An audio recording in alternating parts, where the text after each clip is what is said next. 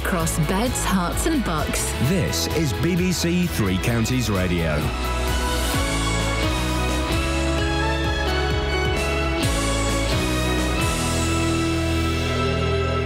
It's 6 o'clock. I'm Simon Oxley. The headlines: fall in penalty points for drivers caught on the phone, Miliband rejects SNP offer, and anger over Hertfordshire school places. BBC Three Counties Radio. The BBC has found there's been a sharp fall in the number of drivers receiving penalty points for using a mobile phone at the wheel. A Freedom of Information request to all forces has revealed a fall of nearly 25% last year, with more people being offered an awareness course. More from Jim Taylor. Both the Transport Secretary Patrick McLoughlin and the head of the Metropolitan Police, Sir Bernard Hogan-Howe, have floated the idea of doubling the number of penalty points given for driving while using a mobile, from 3 up to 6.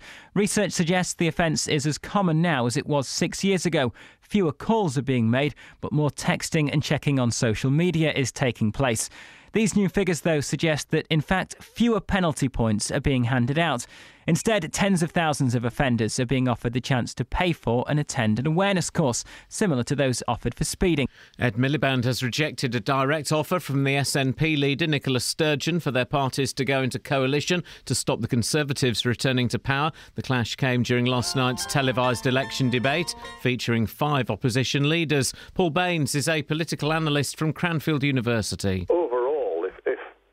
Had to pick a winner, then probably the winner, I think, would be Labour, because the only real possibility against the Conservatives. And they got airtime and the Conservatives didn't. A man was airlifted to hospital after a crash which closed the M1 in Hertfordshire last night. The motorway was closed southbound between junctions 9 and 8 from around 6:30. Later, the M1 was closed northbound between Milton Keynes and Northampton after a car went down an embankment at around 11:30. 2 people had to be freed by fire crews. Hertfordshire County Council say 95% of children have been allocated a place at one of their preferred schools, but nearly 1 in 5 missed out on their first choice, and over 800 were not given any of the 3 primary schools they listed. Hertfordshire's Director of Education, Andrew Simmons, has described the process as a significant challenge. Candace Monk didn't get a place for her daughter at any of the schools she applied for. I'm angry. I don't see what the point of the system is, because they've basically just put me wherever they wanted to, and the school that I'm in is... It's not a huge travelling distance, but in traffic in the morning, you're still talking 45 minutes in a car. So it's gutting. It's absolutely gutting. A stash of stolen catalytic converters has been found under a bush in Dunstable. Community support officers found 16 hidden in Watling Street. Bedfordshire Police say 72 have been stolen in the Dunstable area over the past 4 months. In sport, England need 8 wickets on the final day to win the first test in Antigua. The West Indies will resume on 98 for 2, chasing an unlikely 438 to win. And practice starts at midday our time for Sunday's Bahrain Grand Prix, with Hertfordshire's Lewis Hamilton looking to follow up last weekend's win in China. The weather, a mix of cloud and sunny spells, the chance of a light shower this afternoon, a maximum temperature 13 degrees Celsius, and you can get the latest news and sport online at bbc.co.uk/3counties. Can't sex sometimes just be about bish bash bosh, let's get on with the grouting?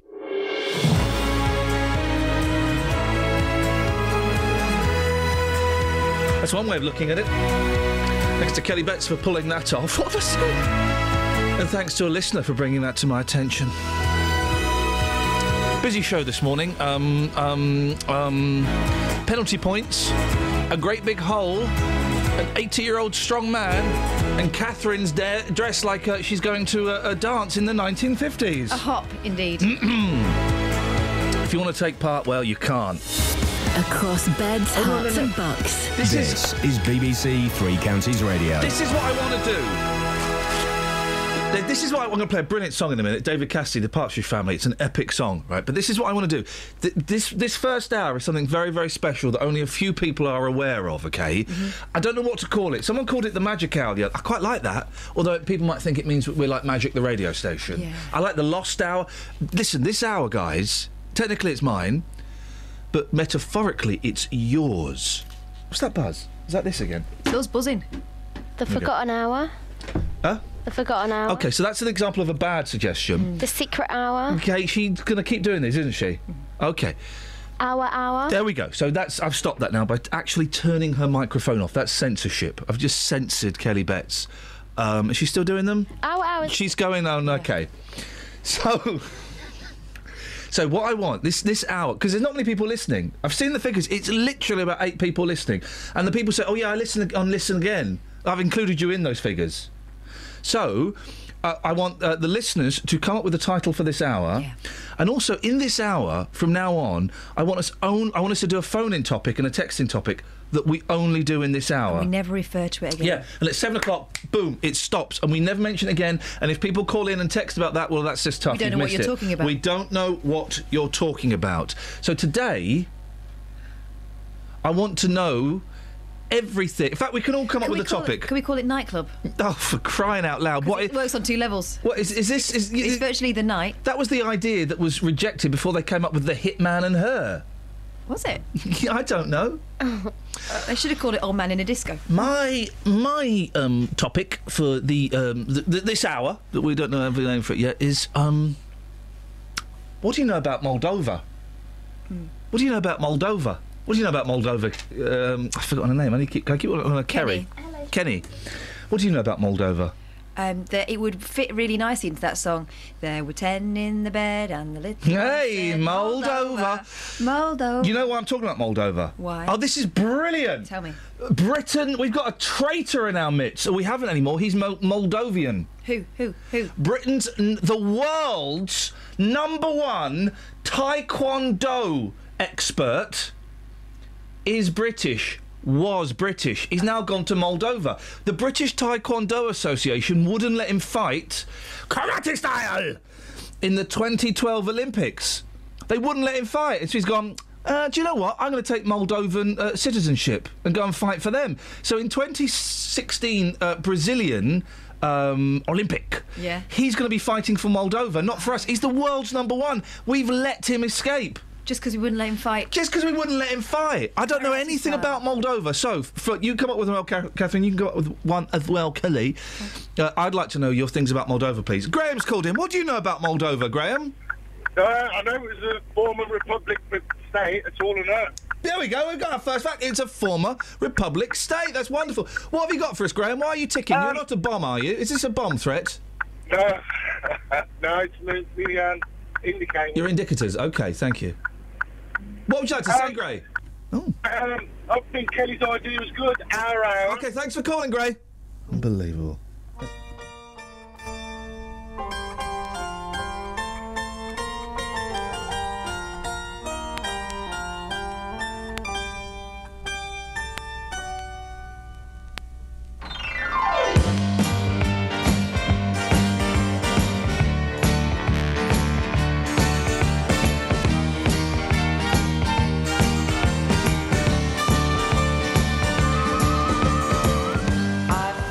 Sun.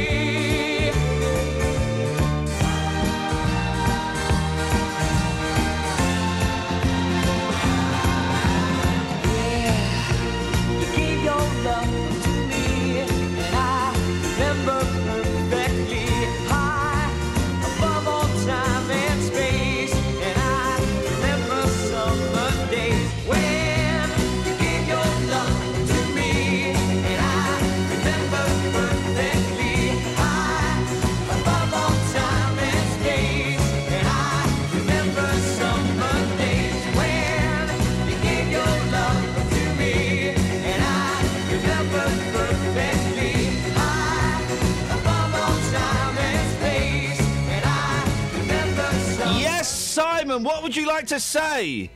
I would like to make a suggestion for the name of the first hour's chit-chat. Oh, let's be having it, Si. What you got? I've got it based on the BBC 3CR. Why don't you call it, like, for the Ollie Martins theme? He loves that word. Three colleagues ragging. I like that. I kind of like a little ragging around. I think that might be that might be something. I've got to tidy my clips up. Where's my clip of Ollie? Oh, here we go. Ragging around with Ian, Catherine, and Kelly. Oh, exactly. Simon, listen, thank you for that. Let's put that on the list. Ragging around. We'll do it in a second because we've got to do this news, but we're going to do it now. We're going to clear the whiteboard of everything. We're just going to put down suggestions for the title of this hour between six and seven. Huh? Rubber. Where's the rubber? Just use your arm, mate. Oh, no. Do it in a minute. We've got to do a news story, actually, I've just remembered. Oh, I do like that, though. Ragging around. With Ian, Catherine and Kelly. Ragging around. What are you doing between 6 and 7? Oh, we're just... Ragging around.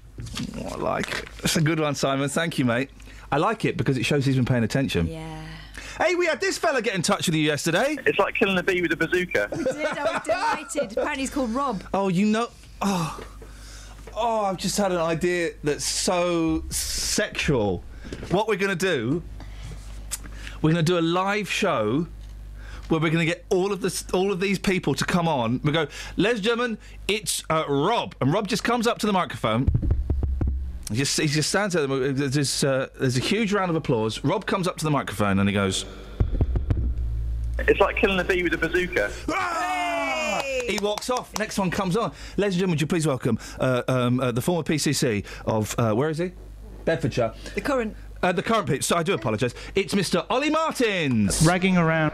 Hey! It's going to be awesome. We've got to do this story, otherwise I'll get told off. But my mind is distracted. Hey, here's something, guys. Here's some facts and numbers. There's been a sharp fall in the number of drivers getting caught using a mobile phone at the wheel. You pick us a winner. No, I've got a really runny nose. Go on. Figure show last year 73,000 fixed penalty notices were issued in England and Wales. That's down almost 25% on the previous year. Catherine's been crunching the stats between her thighs. What's this fall being put down to, Catherine, please? Well, this decrease is being put down to more drivers attending speed awareness courses similar to those offered for speeding, right? This is what the police say. The suspicion is that fewer people are being caught. Yeah, they had a little blitz and then they stopped. There's a course being used by police forces across England to re-educate people caught on their mobiles. It's got a catchy name. Do you want to hear it? Yeah, go on. What's driving us? Hey, what's driving us? When it launched in 2012, 12,000 people went on it. Last year, it leapt up to just under 100,000. How many deaths are caused by drivers using mobile phones behind the wheel? In 2013, for example, the use of the mobile at the wheel was a factor in 22 fatal accidents recorded and proven. And that's likely to be underreporting of the true figure because you just can't tell in some cases. More than 500,000 motorists used their mobile phones whilst driving last year that we know of. Paul Newman is founder of the campaign group Hands Off. He is the brother of someone who was killed by a driver who was using his mobile. It's destroyed our family. It's devastated us, losing a beautiful sister because of somebody who used a mobile phone. You don't get over something like that. It affects you when you lose somebody. Well, it's a very sad situation, of course. The law surrounding... law using a mobile phone behind the wheel, it's illegal, isn't it, basically? Yeah, it's been illegal to drive in the UK whilst using a handheld mobile phone since December 2003, when drivers could be fined £30. Previous to this, legislation was only that a motorist would face prosecution for using a mobile phone if they were charged with failing to keep control of the car whilst using it. Now, from February 2007, the fine doubled to £60, and using a handheld mobile phone behind the wheel became an endorsable offence. You can get points for it, with 3 penalty points added to the offender's licence. In August 2013, the department increased the initial fine drivers received for getting caught using their phone from £60 to £100. And then in July last year, Transport Secretary Patrick McLoughlin said he wanted to double the points penalty for mobile phone use. I often see people using what is, I believe, called cradles. Yeah. You can buy them for like £6.99 in petrol stations. You stick to your dashboard and you put your phone on it. They're okay, are they? I had one of those until pretty recently. Drivers can use a hand-free mobile phone as long as it has a cradle attached to your dashboard, okay, and can be operated remotely. But if you're stopped for driving in a poor or careless manner and the police discover that you're using a hands-free mobile phone, you could still be prosecuted for not having proper control of your vehicle. The penalty for which is the same as for using a handheld phone while driving, a £60 fine and 3 penalty points. Also, if you are in a genuine emergency situation and it would be unsafe for you to stop, there is an exemption in place that allows motorists to call the emergency services on 999 or 112 while driving. What's 112? I have no idea. Is 112 an actual... Well, obviously it's an actual number, it's 112. I know about 101. Guys? Travel news for beds, cards and bugs. BBC Three Counties Radio. There were delays of up to 45 minutes on the trains this morning because of a signal failure at Wembley Central. It's affecting London Midland services between London Euston and Tring, and between Milton Keynes Central and Shepherd's Bush. On the motorways, it's not looking too bad at the moment. It's quite clear on the M25 and the A1M's moving fine. In Milton Keynes on Standing Way, there's roadworks around the Kingston roundabout, which could cause some delays later on this morning. And it could be busy in High Wycombe through the roadworks on Marlow Hill that are just outside the leisure centre. Samantha Bruff, BBC Three Counties Radio. Thank you very much, Sammy. Turns out 112 is an emergency number you can dial from your telephone for free. Who knew that? I didn't. 6:17 it is, Friday the 17th of April. I'm Ian Lee. These are your headlines on BBC Three Counties Radio. The BBC has found there's a sharp fall in the number of drivers receiving penalty points for using a mobile phone at the wheel. Ed Miliband has rejected a direct offer from the SNP leader Nicola Sturgeon for their parties to go into coalition and then to pop out for KFC. And nearly 1 in 5 children have missed out on their first choice of primary school in Hertfordshire. BBC Three Counties Radio.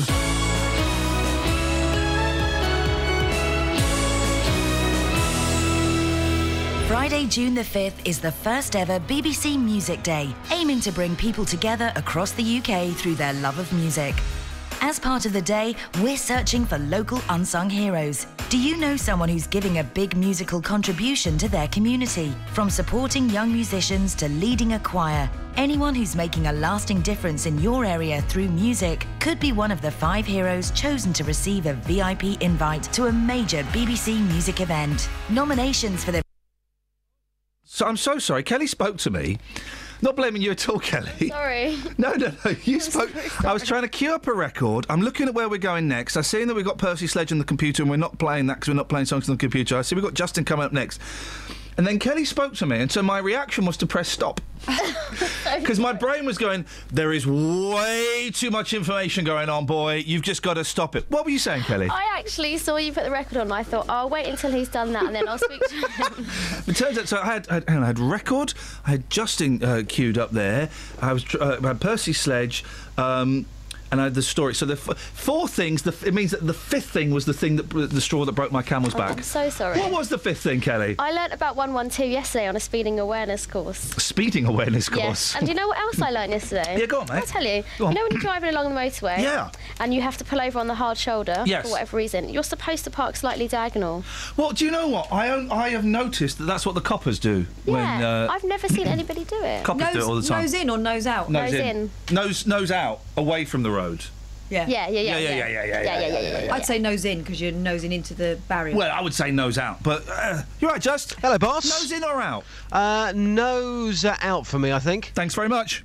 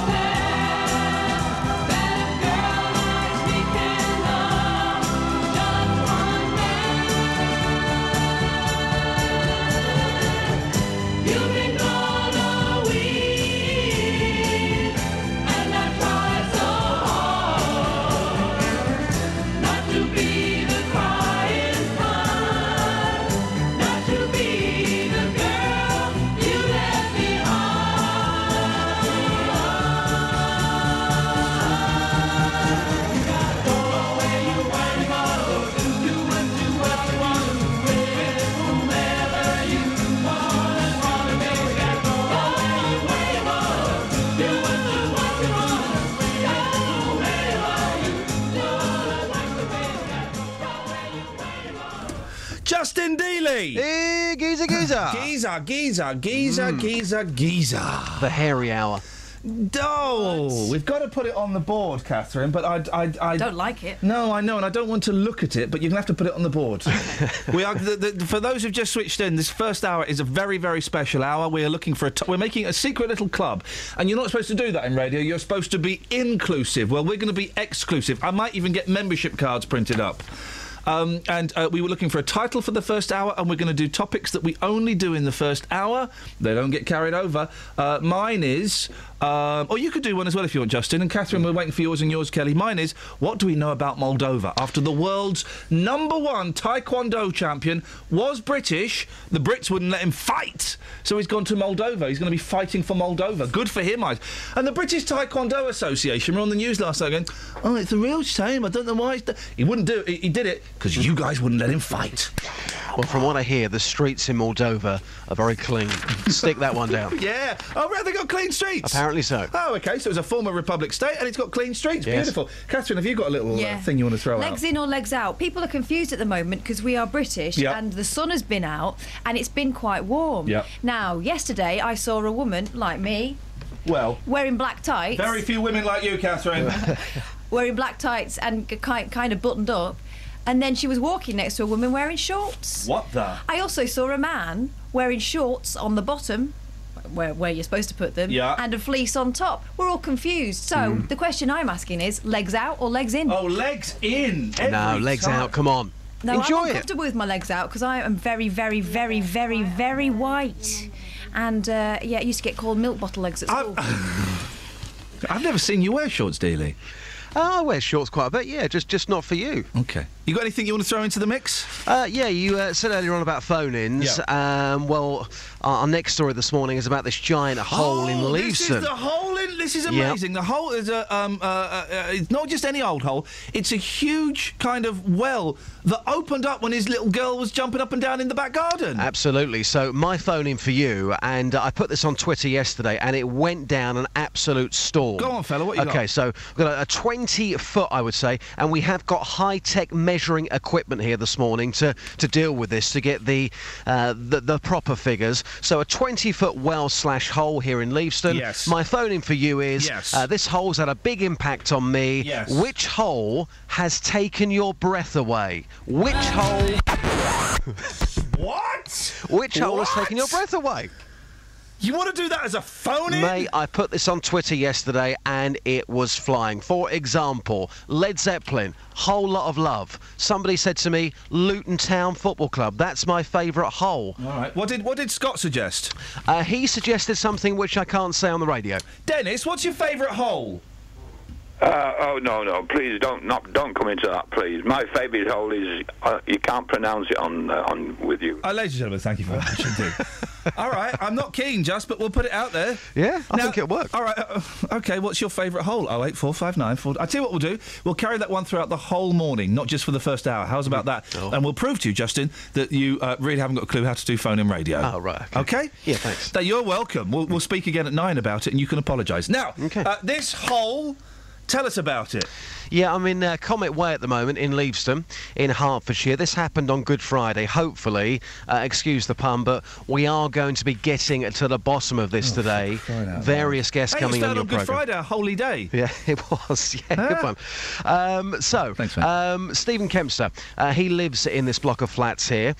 He's lived here for 13 years, 12 flats. His 4-year-old child was playing on the grass in the communal area, which then suddenly disappeared. Take a listen to this. Firstly, it was a neighbour's little girl running up and down the grass. And it was just bouncy, so they thought it was fun to run past. She went to the shops with her mum, and my little girl decided to do the same thing, but instead of running, she started to bounce just where it was. I see the ground start sinking further and further down, and I thought, it doesn't look good. So I moved my little girl out of the way and my little boy. I decided to have a jump, which I wouldn't recommend, and as I jumped, my foot went straight through it. At first, we thought we just found a rabbit hole or something silly like that. So I tried sticking my arm down, I lifted the flap of grass that my foot went through over, and I thought, that's not good, I cannot see the bottom of this. Yeah.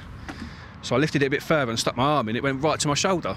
My boy made a joke about it, thought he found the Goonies hole. Yeah. Well, it does look like something out of the Goonies. Yeah. You're half expecting Chunk to come up there and say, hey, you guys. Yeah. Which would be quite funny. You're heading off to the hole again today, Justin, because the residents don't know who owns the hole. No, and this is the big thing. Eric Gatston, he's the MD of WE Black Limited. They're the freeholders of the sites. He's going to be live on the programme later. Okay. I'm here at the moment, and still this hole is covered up. And the pictures on Facebook don't do it justice. The hole is covered up by plywood and deck chairs, which the residents have used to keep this area safe. It's absolutely unbelievable. Okay. The big wake-off?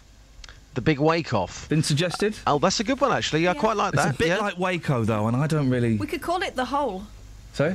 The Hole. What, the show? Down the Hole with Ian Lee. From the terrible show. Thank you, Justin. Thank you, boss. Dennis. Good morning. What's your favourite hole? Oh, no, we've done that. What would you like to call the first hour? Sound off. Sorry? Sound off. Why? Well, then it shut you all up. Oh, how rude.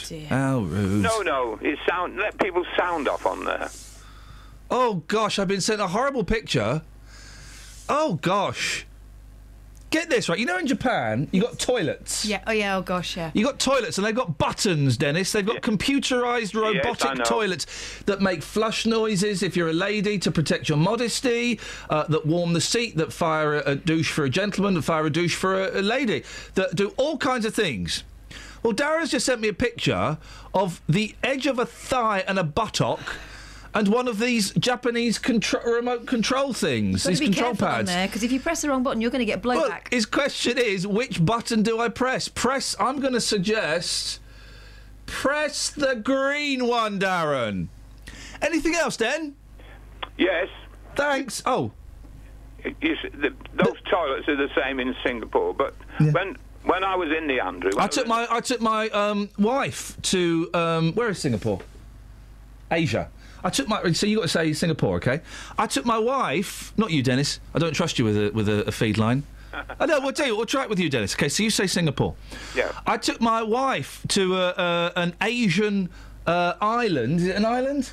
If you want. I took my wife to an Asian island to see Neil Diamond in concert. I knew I couldn't trust him. Look at me. I took my wife to an Asian island to see Neil Diamond in concert. Singapore? No, he's quite wealthy, actually. Anyway. What are you tutting for, mate? Pressurising toilets. A quickie. When I was in the Navy, we were stationed somewhere where we were... I mean, people come on board and have a look round. Yeah. And we'd been having some trouble with the...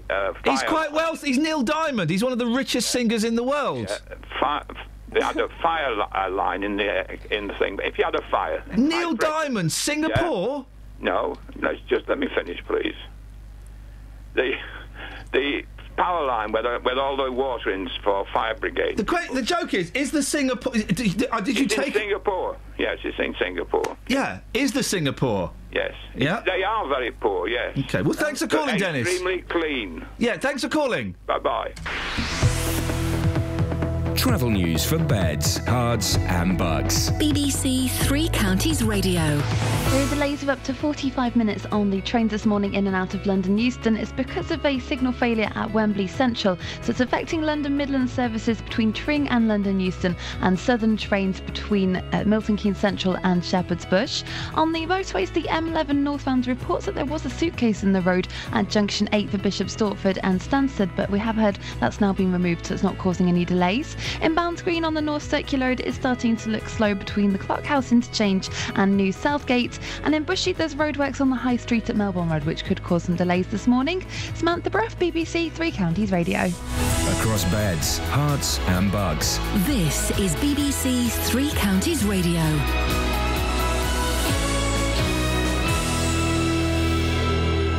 It's 6:30, I'm Simon Oxley. The BBC has found there's been a sharp fall in the number of drivers receiving penalty points for using a mobile phone at the wheel.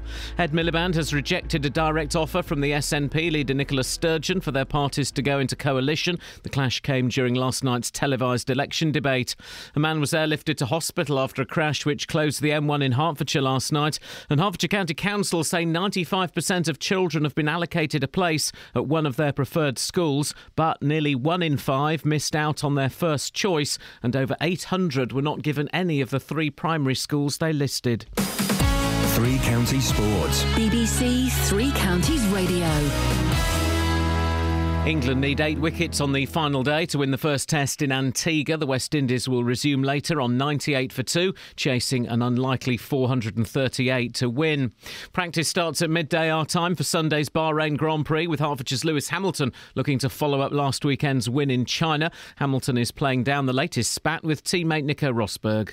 You know what? I never actually feel any friction. I never actually feel it. Obviously, it is there. It's very rarely coming from my side, so... I don't know, I just kind of keep my head down and let them do what they want to do, and I just do my talking on the track. Watford continue their championship promotion challenge at home to Sheffield Wednesday tomorrow.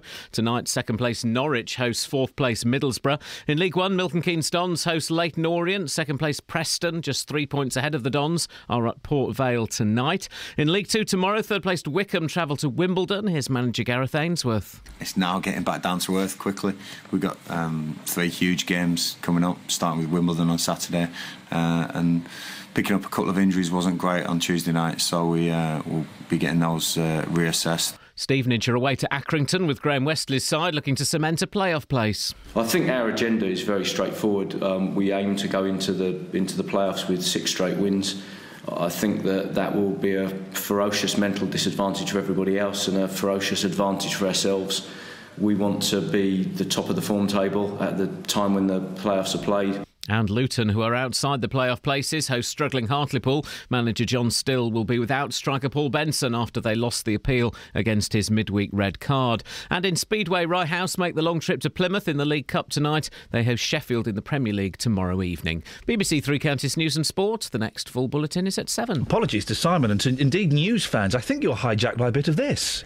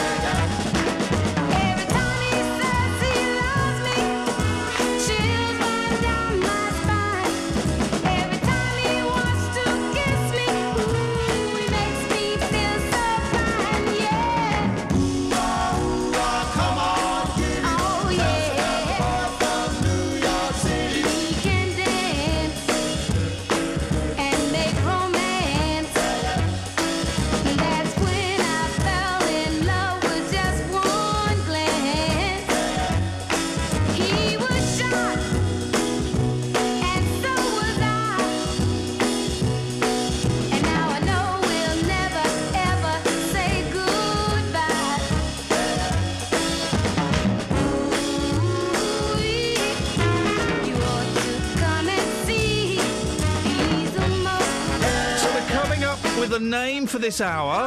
Yeah. It's like a secret little club. So far, what have we got, Catherine?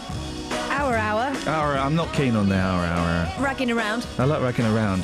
That was, of course, was suggested by... ragging around. Ollie Martin. The hairy hour, oh, which is Justin. That disgusts me. I know. What about the power hour? Well, that sounds a little bit perverse. There's no power involved. We had an email from Jill. I was only half listening to that ad you played because it was wordy. Interesting.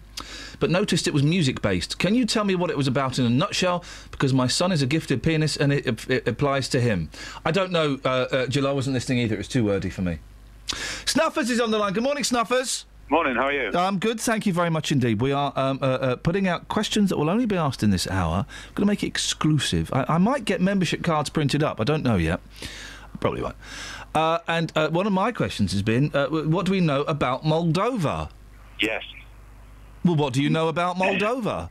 Moldova has some of the fastest broadband internet in the world. Oh, you see? You see, this is better than I thought it would be. I don't know whether that's even true.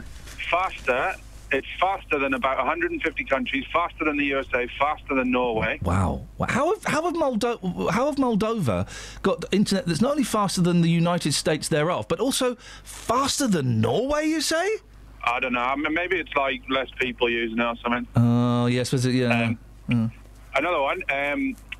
This is a bit of a sad one, but Moldova has, the capital city of Moldova has the largest Jewish cemetery in Europe. Oh, flippin' heck. Well, OK, so what do we know about Moldova so far? Largest Jewish cemetery in Europe, did you say, Snuffers? Yes, because it's one of the ones that people don't really know about because the Germans went through there before everyone could get out. Right, OK. So they've got that. They've got the fastest broadband in the world. Yeah. GDP. Yeah, go on. GDP is about... It hovers kind of between 12 and 13 billion. How do you know all this stuff, Snuffers? It's documentaries. I spend my life watching documentaries. He actually knows this stuff. He's not reading it from Wikipedia, guys. He knows it. It's about 12 or 13 billion, and you put that in perspective, that is about a fifth of what was spent on Black Friday last year. Now, Justin Dealey said that they've got very clean streets. True or false? Probably. Les German Snuffers with his... Oh, ask him the other questions. What was the other one? Go on. Legs out or legs in, Snuffers? Sorry, what's that for? Well, you know, what's that for? Because of the weather. Have you got your shorts on or are you wearing trousers is what I'm asking you. I'm wearing a nice pair of blue jeans today, but I am off to a meeting. I know you wouldn't approve, Ian. Oh. Yeah, it's a bit of a casual meeting, but it's not casual enough that I could wear shorts. No, well, you can wear jeans in meetings. I wear jeans in meetings all the time, but no, you can never wear... We've got idiots that work here that think it's appropriate to wear shorts. Oh. Gary Floyd I'm talking about specifically. And they're the same ones... Kells likes it. They're the same ones who'll be wearing flip-flops within... Oh, Gary Floyd. I don't know anybody else's name in the office. Jeff does it. Is there a Jeff upstairs? Yeah, Jeff Doyle. Off of this Jeff's sport. Always wears shorts. Don't know Jeff? No? Works here, does he? Yeah. Well, work, loosely. There's other men that work here. I don't know. Luke, I bet he wears shorts. Huh? Yeah, Luke. Is that the cleaner? The cleaning lady? The little lady that does the cleaning? He is clean. OK. Snuffers. Can I also just add something as well about that driving? You were talking about driving. Flipping heck, Snuffers. You might as well host the show, mate. I'm going to go home. He's unpacking his mind. Yeah, go on, Snuffs. I'm on the M25, coming round kind of towards the M40. I have just seen an absolute whopper. Someone... driving along, 55, 60 miles an hour with a book.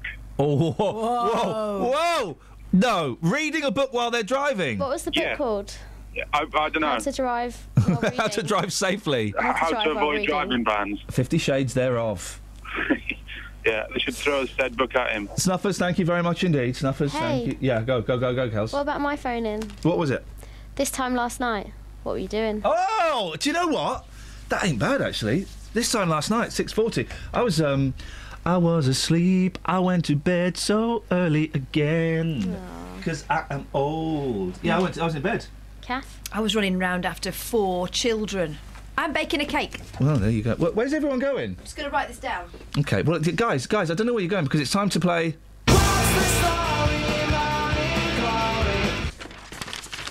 Yeah, I've got no one on my. I'm listening. Oh, flipping heck. I tell you what, let's do one of these. I took my troubles down to Madame Ruth. You know that gypsy with the gold cap tooth? She's got a pad on 34th and Vine, selling little bottles of love potion No. 9. I told her that I was a flop with chicks. I've been this way since 1956. She looked at my palm and she made a magic sign. She said, what you need is love potion No. 9. She bent down and turned around and gave me a wink. She said, I'm gonna mix it up right here in the sink. It smelled like turpentine, it looked like India ink. I held my nose, I closed my eyes, I took a drink. I didn't know it was a day or night. I started kissing everything in sight. But when I kissed the cop at 34th and Vine, he broke my little bottle of love potion No. 9.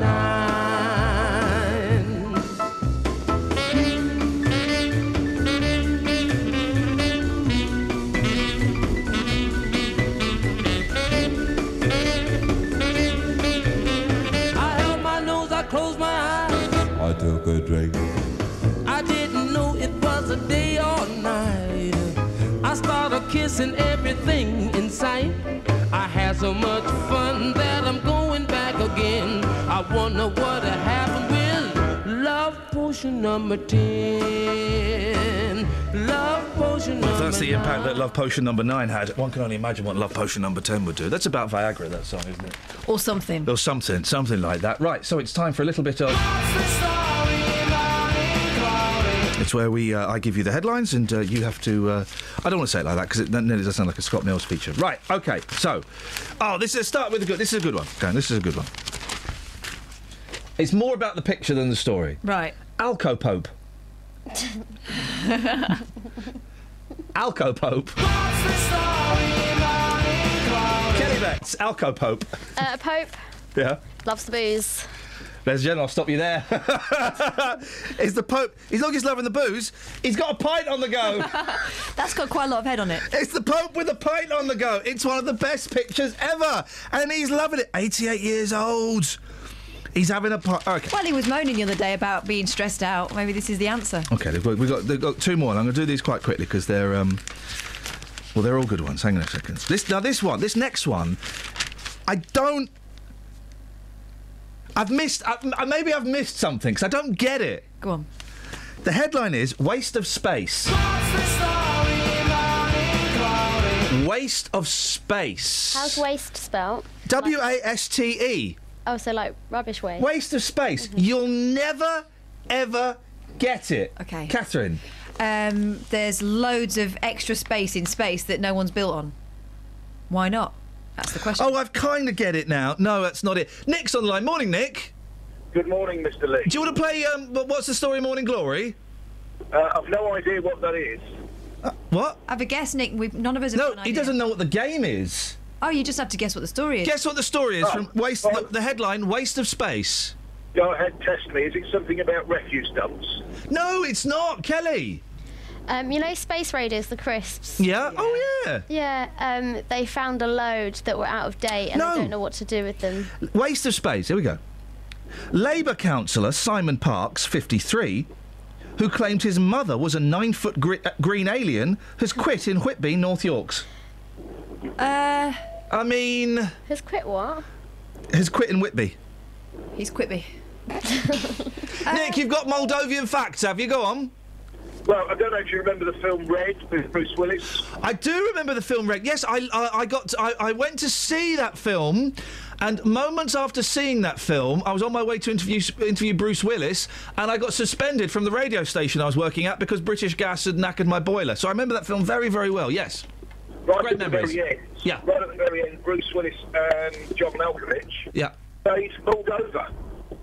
They do what? They invade Moldova. Ladies and gentlemen, Moldova is invaded by Bruce Willis and John Malkovich. Thank you very much, Nick. Travel news for beds, cards and bugs. BBC Three Counties Radio. On trains this morning there are delays on services in and out of London Euston, so London Midland services between Tring and London Euston and Southern trains between Milton Keynes Central and Shepherd's Bush have a signalling, are all affected by a signalling problem at Wembley Central. On the M25 anti-clockwise there are queues building up now around junction 19 for Watford, and inbound Green on the North Circular Road is looking very busy between the Clockhouse Interchange and New Southgate. In Bushey there are other roadworks at the High Street which could cause delays at Melbourne Road this morning. Samantha Brough, BBC Three Counties Radio. Thank you, Sammy. We've got one more What's the Story Morning Glory, and then, Catherine, we will actually look at the papers in a bit, so get ready. I'm prepared. I know, it's taken ages. 6:46, it's Friday the 17th of April. I'm Ian Lee. These are your headlines on BBC Three Counties Radio. The BBC has found there's been a sharp fall in the number of drivers receiving penalty points for using a mobile phone at the wheel. Ed Miliband has rejected a direct offer from the SNP leader Nicola Sturgeon for their parties to go into coalition. And nearly 1 in 5 children have missed out on their first choice of primary school in Hertfordshire.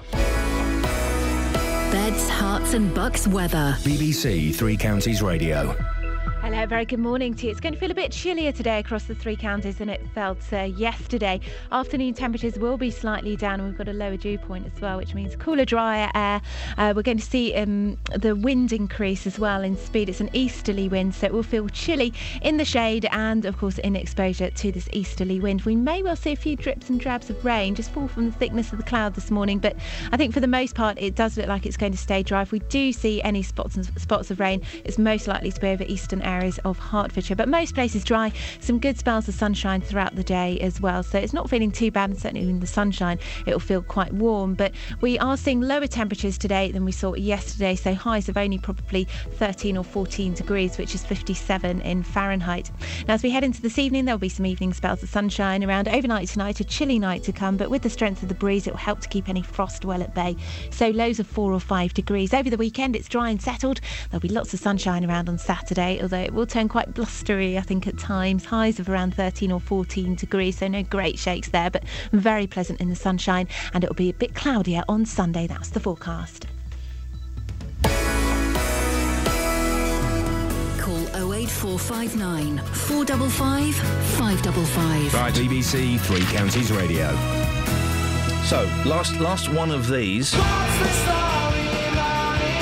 Are all to cock this morning, and the thing is, because that's really low, it don't matter, we'll just have to ride it and you'll have to... So, is that your chair? Yes. Here's the headline. M-Way servicing. M-Way servicing. Catherine's drop in tone indicates she's got an idea of roughly what this is about. M-Way servicing. Let's start with you, Catherine. I think so. Cocky. Another clue. Yeah, exactly. I would say that it's about people being romantic on the motorway. Now, bearing in mind, I've just been told that we've got guests listening to us from America. Good morning, Andrea. So let's try and, really present a good classy image of the BBC to our American cousins. Well, it's not us doing it, it's the people who are doing it on the motorway. M-Way servicing. What are you saying it is? Yeah, the people are doing it on the motorway. She's right. I'll butt in there. Again, another. Oh, I'll butt in there. That's polite dogging. A motorway service station is shaming suspected doggers by beaming their pictures to large-screen TVs. I bet they love that, some of them. How do you suspect someone's dogger? I mean, it's either they are or they're not. Customers. This is brilliant. Customers see live shots of nearby woodland and can spot when people stray into view. Woodland or woodland? Woodland. I want to help you, woodland. Woodland surrounding the Penligare services on the M4 near Swansea has become a hotspot for fans of outdoor sex. Fans. Footage of them, along with their car registration numbers, are now being handed to the police. Oh, really? Don't it make you want to puke? This is for Andrew, who's listening in America, for crying out loud.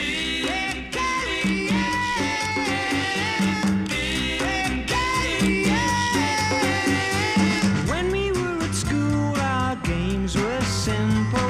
I played a janitor, you played a monitor, then you played with older boys and prefects. What's the attraction in what they're doing? Hey, Carrie Ann, what's your game? How can anybody play?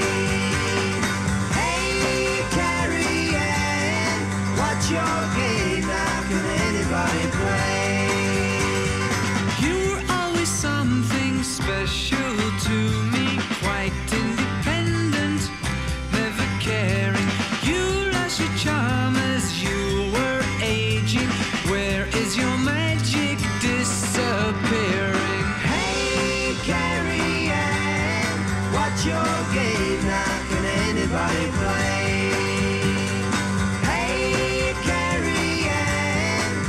your game, how can anybody play?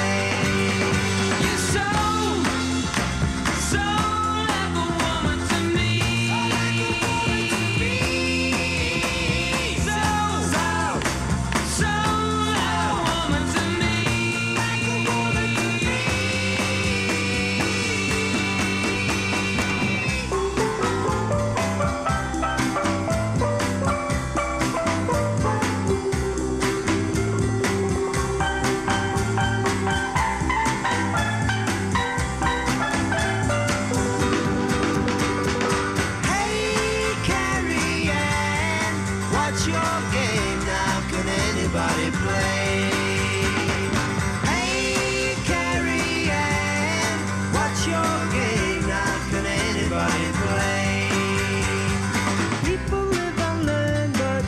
Still learning, you use my mind and I'll be your teacher.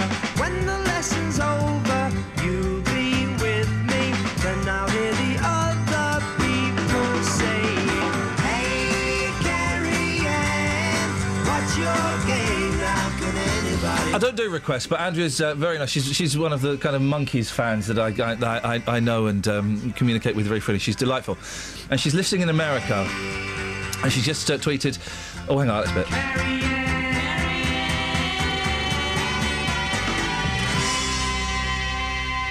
I like that bit. I enjoyed the traffic report. It makes it seem pleasant to be stuck in the traffic in the UK. So nice and relaxing. Because, yeah, our travel problems are so much more relaxing than those in the... Well, they are more relaxing because we tend not to have guns. Yeah, tend. Although those things are changing. What have you got in the papers, Catherine? This poor woman didn't have a gun. She didn't have a stick of furniture. This is... Justin, we'll come to you in a second. This story is heartbreaking, but funny. In fact, can I have the CarPlay music? I was going to combine the words funny and heartbreaking, but you do it yourselves. A widow aged 93 came home from hospital to find her son had told a charity to take all her cherished possessions.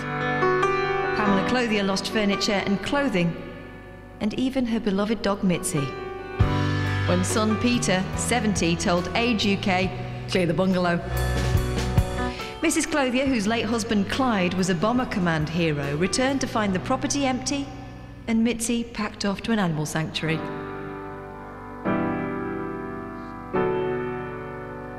She claimed her son told the charity she did not need her possessions because she was not coming home again. I bet he got in such big trouble with his man. It sounds like he's had a rollicking, and he's 70. Can you imagine being 70 and still getting a rocket under your... from your mum? Age UK has now given Mrs. Clothier £1,000 compensation. I'll give her the furniture back! And... But they can't get the dog back. Aye. The retired businesswoman... Of course she can. She just needs to go and whistle and slap her thighs. Here, Mitzi! Here, Mitzi! The retired businesswoman said, my son Peter didn't think I was going to make it, so he just upped and tried to sell everything. I can't believe he could be so cruel. They left me with nothing. Oh, dear. Mr. Clothier, who, the only picture they've got of this fella is from the 1980s, and they've put that in the caption, Peter Clothier in the 1980s. I mean, he's 70 now. I'm guessing he's not wearing the tinted spectacles anymore. Oh, dearie me. Justin, can you believe? Unbelievable. It's unbelievable. He's arguing that he negotiated everything with his mother. I don't think she knows that. No. Hey, Justin, say hello to... We've got Andrea listening from America. Andrea, good morning to you. I've got... she mentioned travel news, didn't she? Oh, I know what hang on, I know what Andrea needs. Good morning, sir. There we go.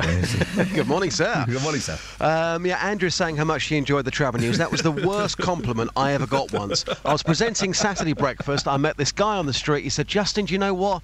I love your Saturday Breakfast show. I said, what do you enjoy about it so much? The travel reports are great, aren't they? I said, what?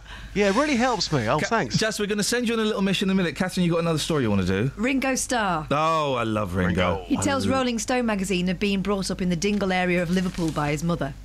I always thought I had a great childhood. Then a therapist told me, well, actually, it sounds like you were abandoned and lived in a slum. Oh, Ringo. The Beatle, 74, is described as looking younger than his son and fellow drummer Zach, who's a quarter of a century his father's junior at 49, and adds that's probably because... It's a weird way of saying he's 25 years younger than him. I know. Or that Ringo was 25 when he had his son.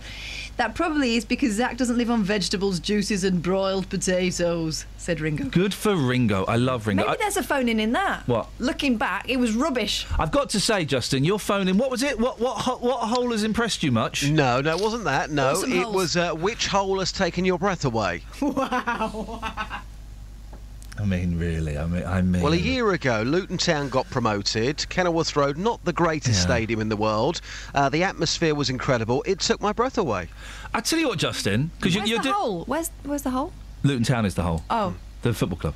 The ground. But it's a lovely hole. It's my favourite hole. Okay. Because I was going to do... Apparently, men are more likely to donate to charity when it's a pretty girl that asks. We knew that, didn't we? That's why those... We know that. Not so much now, but the chuggers are hot girls and hot guys. Charities and cults.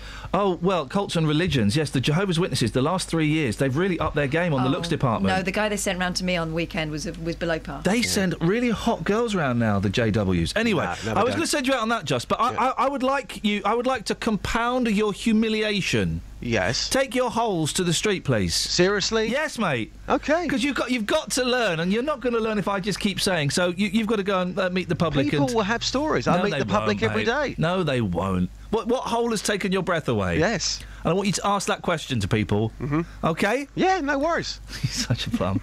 Speak to you later. Take care. Ta-ra. Kels, what hole has taken your breath away? Oh, I've asked the wrong person there, haven't I? Desperately trying to think of something she can say on the radio. Courtney Love. OK, yeah, no I'll buy that. Wookiee hole. Mm-hmm. I looked down Vesuvius and there was a tree in there. I don't didn't take my breath away. It made me go, oh. We know this thing, don't we? It's like big research. Oh, if there's a pretty girl. Men compete to outdo each other when a pretty woman asks for a charitable donation, researchers have discovered. The tendency was revealed in a study of donation websites from last year's London Marathon. We know that. That's why chuggers, not so much now, because people that get desperate for any old, munter, male or female, to ask for your credit card details. But it would always be hot girls would approach the guys and hot guys would approach the girls. And they always say something like, what a beautiful smile. How are you today? Bang, they're in. Never shake their hand because you will never get your hand back. Travel news for beds, cards and bugs. BBC Three Counties Radio. On the trains, there are some problems this morning because of a signal failure at Wembley Central, so there are 45-minute delays on London Midland services between Tring and London Euston, and on Southern services between Milton Keynes Central and Shepherd's Bush. On the M25 anti-clockwise, it's slow from junction 16 for the M40, and in Bounds Green on the North Circular Road, it's starting to look very busy between the Clockhouse Interchange and New Southgate. In Buckingham, it's looking OK at the moment on the A413 London Road at the Total Roundabout, but there are some temporary traffic lights which could cause some delays. Samantha Brough, BBC Three Counties Radio. Thank you very much, Sammy. So the only one... Shh, don't tell anybody, guys. This club finishes. The club door closes in 32 seconds. The only one of those we're carrying over is Justin... What was it? Awesome holes. What hole has taken your breath away? I mean... Phone up and berate him. 08459, you know the rest. The clubhouse is now closed. Local and vocal across beds, hearts and bucks. This is BBC Three Counties Radio.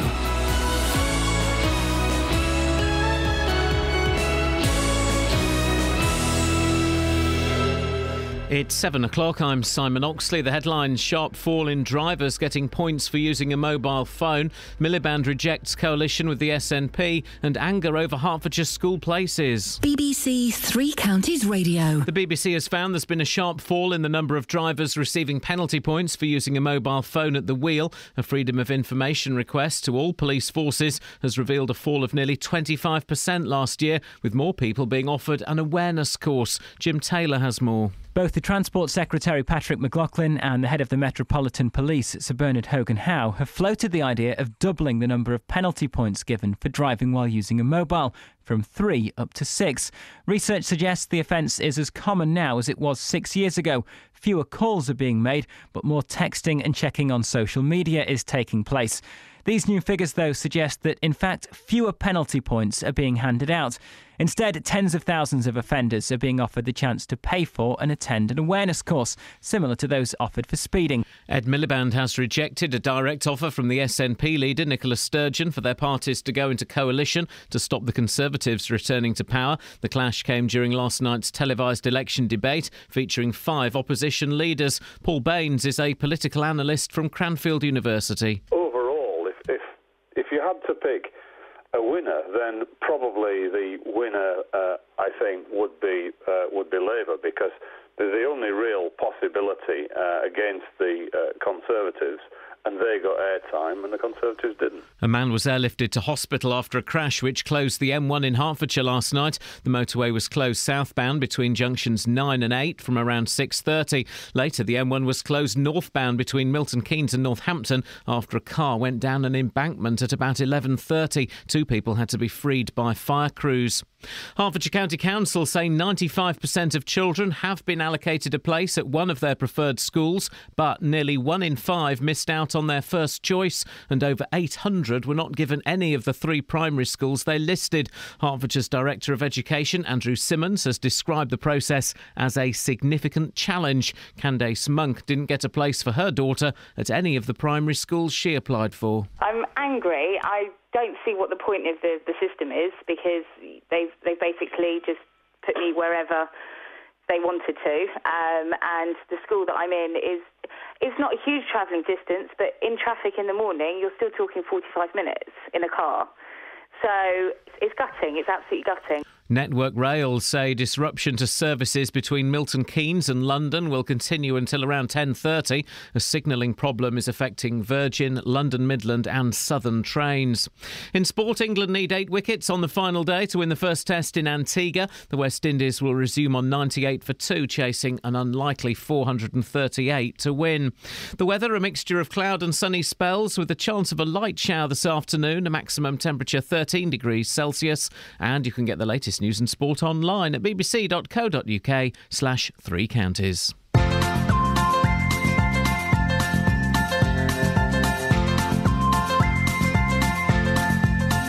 There's a voice that keeps on calling me down the road. It's where I'll always be. Every stop I make a new friend. Can't stay for long, just turn around and I'm gone again.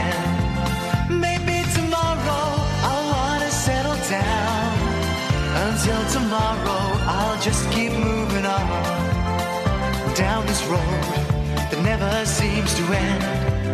When new adventure lies just around the bend. So if you want to join me for a while, just grab your hat, come travel like that's hobo style. Maybe tomorrow, I want to settle down. Until tomorrow, the whole world is my home. So if you want to join me for a while, just grab your hat, come travel like that's old style. Maybe tomorrow I want to settle down. Until tomorrow I'll just keep moving on.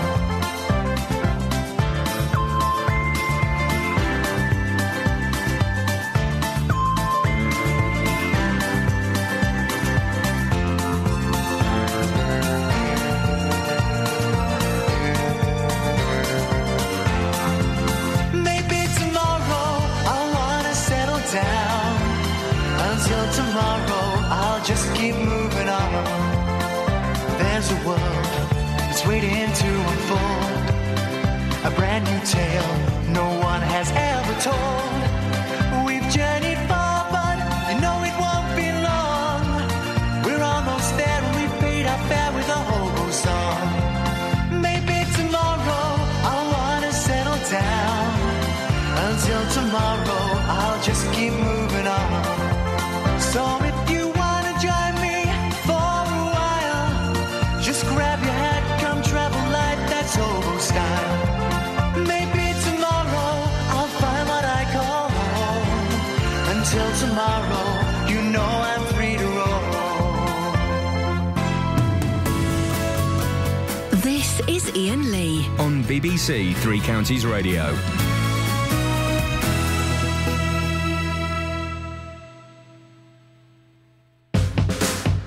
across beds, hearts and bucks. This is Ian Lee. BBC Three Counties Radio. Yes, Pat? Pat? Morning, Ian. What you got for us, Pat? Well, I'm just puzzled, like I normally am sometimes. Yes, well, yes, you're getting older, Pat. I know. It's confusing. It's about the law on mobile phone use on the roads. Yes. Where is the law that says you have to give an awareness course to combat the fact that you don't want to really punish anyone on a mobile phone? I don't understand the question. Well, what? You've got a law on mobile phones. Yeah. Yeah, you're not allowed to use them or you get fined, penalised. And then someone comes out with, you go on an awareness course if you get caught. Yeah. Where's that law? Well, I don't... Well, no, it's not a law. It's an option, isn't it? Yeah, the law is you can't do it, and then the punishments are you either get you have the choice of either going on a course or getting points. It's the same as speeding. Oh no, it's the same thing. It's, you bring out attempt to bring out a strong law. Yeah. And then you bring out something else that takes that law down to a weakness. Well, no, it doesn't take the law down to a weakness because one of the arguments is that better education, I don't know if I necessarily buy this, but better education would limit the number of offences. Maybe people don't realise just quite how dangerous it is, what they're doing. They know the consequences of using a mobile phone. No, they don't, Pat. They do. No, they don't. No one does. No one does. Most people do it. No one knows, really. Everyone's immortal in their own head. Well, they know the consequences because they know the police on the roads are not going to be there to enforce it. That's why they don't care. Pat, thank you very much indeed. We're talking about this because there has been a sharp fall in the number of drivers getting points for using a mobile phone at the wheel. Figures show that last year, 73,000 fixed penalties were issued, down almost 25% on the previous year. Joseph Cottrey Monson is a specialist in motoring offences at the criminal defence firm Mary Monson Solicitors. Good morning, Joseph. Good morning. So less penalty notices are being issued to drivers as more are attending awareness courses. Where do you heard Pat there was confused about punishment versus education. What's your thoughts on it? Well, you've already given us kindly one of the arguments in favour of more education, and that's that probably most people don't realise when they're trotting along in their cars, drinking their coffee and thinking about God knows what and listening to Three Counties Radio all at the same time, but in fact they're driving something that's a lethal weapon. And being distracted, of course, behind the wheel, it's a dangerous thing. People do need more education, whether that comes through TV adverts like we've had with drink driving, or whether it comes with an awareness course for people who've committed their first offence. Well, I think the key point is whether it's a deterrent or education, if it works to stop this type of offence happening, then it should happen. I have to say, though, there's probably an ulterior financial motive on the part of the government as far as making sure these are diverted to courses, because if you take something to court, it costs the state money, and of course, although there can be legal costs associated with that for the offender, the reality is if you divert somebody onto one of these courses, they're paying this expensive course all on their own. They still pay the fine, so you get that money too. So as a government, it's quite attractive. So perhaps that's part of the, in this time of austerity, when governments are trying in every way, and government departments in every way are trying to economise on costs, maybe that's part of the motivation too. I say, well, whatever works to reduce offending. Is there any evidence that it's actually these courses are the thing that's reducing the number of penalty notices issued, or is it just that the police, they've kind of taken their eye off the ball a bit? Well, I mean, as always with government, the ins and outs of the workings of the minds of civil servants are fairly inscrutable to Joe Public. So, for example, when this law came in the first place, driving while using a mobile phone or a handheld device came in the first place, it was actually brought in on the basis of no evidence as to the amount of accidents it was causing. There was a popular consensus that it was dangerous, but if you're asking me to speculate on the ins and outs of Whitehall's thought processes, then I'm sorry you've come to the wrong lawyer. I'm just not that well connected. Joseph, I appreciate your time this morning. Thank you very much indeed. Joseph Cottrey from the criminal defence firm Mary Monson Solicitors. Hertfordshire-based motoring journalist Adam Rayner joins me now. Morning, Adam. Good morning, Tom. These courses, where you get caught with your mobile phone, you go on a course. What do you reckon to them? I was caught doing 2 or 3 miles an hour above the limit, and I am a chicken that knows a fox. A serving traffic officer told me he is utterly convinced they exist only to make money. The people who teach them, it's a wonderful place for the passive-aggressive to go and find an outlet.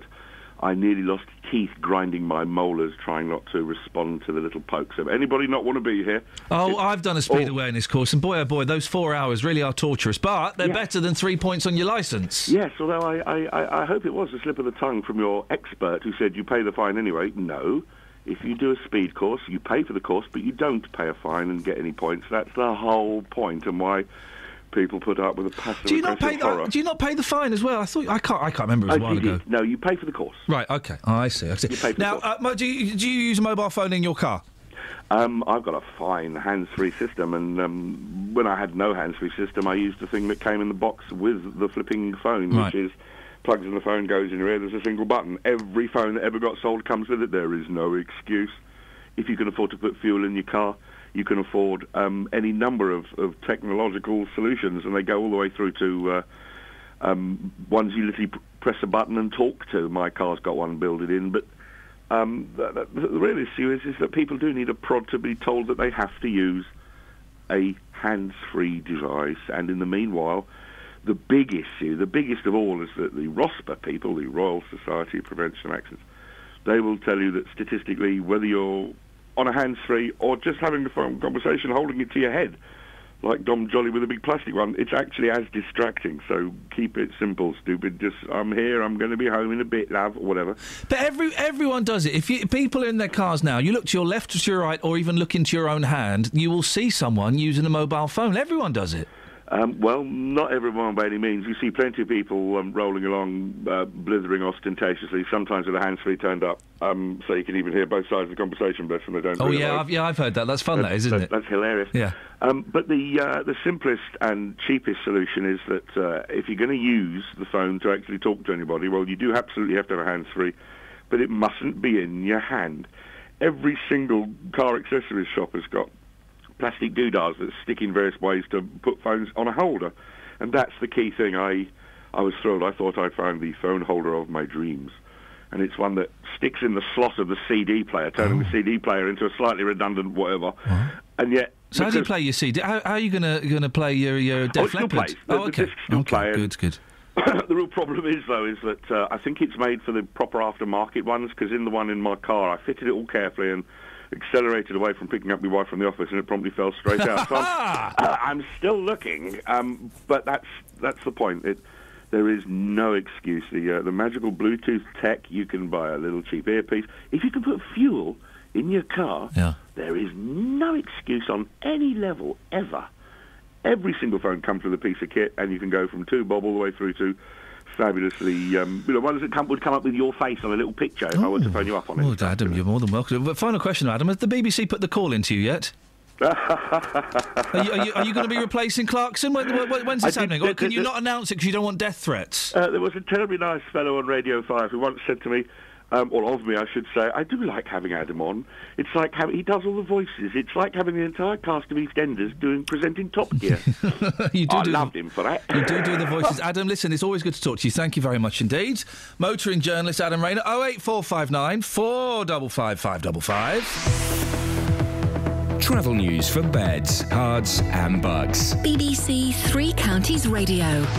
In Whitchurch, the A413 at the High Street's been partially blocked by an accident around Church Headland Lane. The car's reported to have gone into a hedgerow, so it's partially blocking the road. In Bounds Green on the North Circular Road, it's very busy between the Clockhouse Interchange and New Southgate. And on the M25, it's slow anti-clockwise around Junction 16 for the M40. On the trains, Southern and London Midland services are being affected by 45-minute delays because of a signal failure at Wembley Central. So it's affecting Southern services between Milton Keynes Central and Shepherd's Bush, and also London Midland services between Tring and London Euston. Samantha Bruff, BBC Three Counties Radio. Thank you very much. 7:15. It's Friday the 17th of April. I'm Ian Lee. These are your headlines on BBC Three Counties Radio. The BBC has found there's been a sharp fall in the number of drivers receiving penalty points for using a mobile phone at the wheel. Ed Miliband has rejected a direct offer from the SNP leader, Nicola Sturgeon, for their parties to go into coalition. And nearly 1 in 5 children have missed out on their first choice of primary school in Hertfordshire. BBC Three Counties Radio.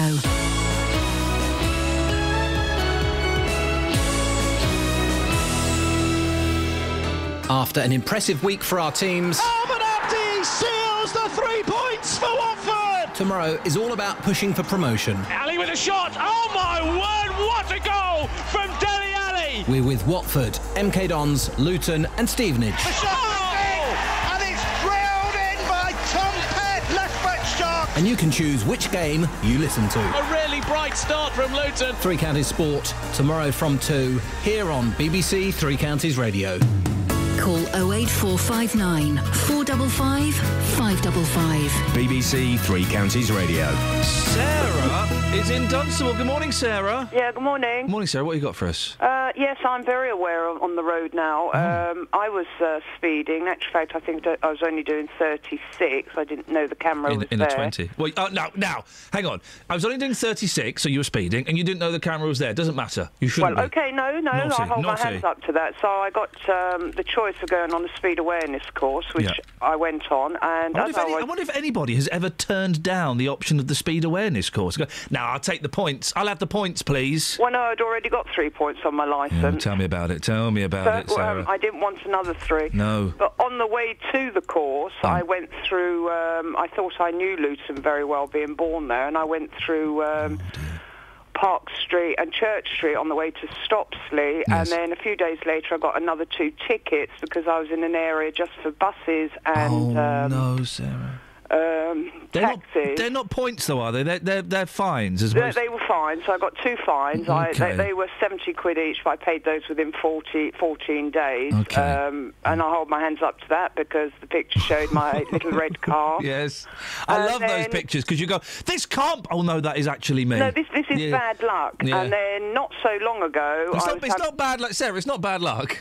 No, it was bad luck. No, it's not bad luck. Okay. It was ignorance on my part. Yes. I didn't see the signs. Yes, it's not bad luck. To read so many signs. Yeah, I know, because of course you do. Yeah, but I haven't finished yet. Go on, I had to go and see a lady at 7 o'clock on the Sunday morning. There we go.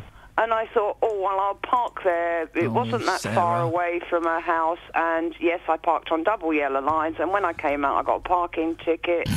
But the thing is... I see these cars parked on double yellow lines every night. It doesn't matter. You shouldn't do it. Yeah, I know, but I did it, you see. So now I am very, very aware. Take your licence. Right. Let's find out Sarah's address. Let's send the police to Dunstable. Let's confiscate her driving licence and her car keys.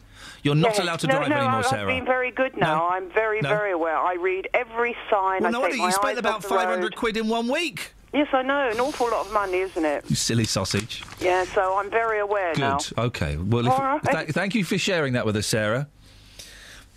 Dearie me. Justin, can you believe that? You're speaking about from one bad driver to another. What? Sir? Hmm? Poor Sarah there. Take her licence away.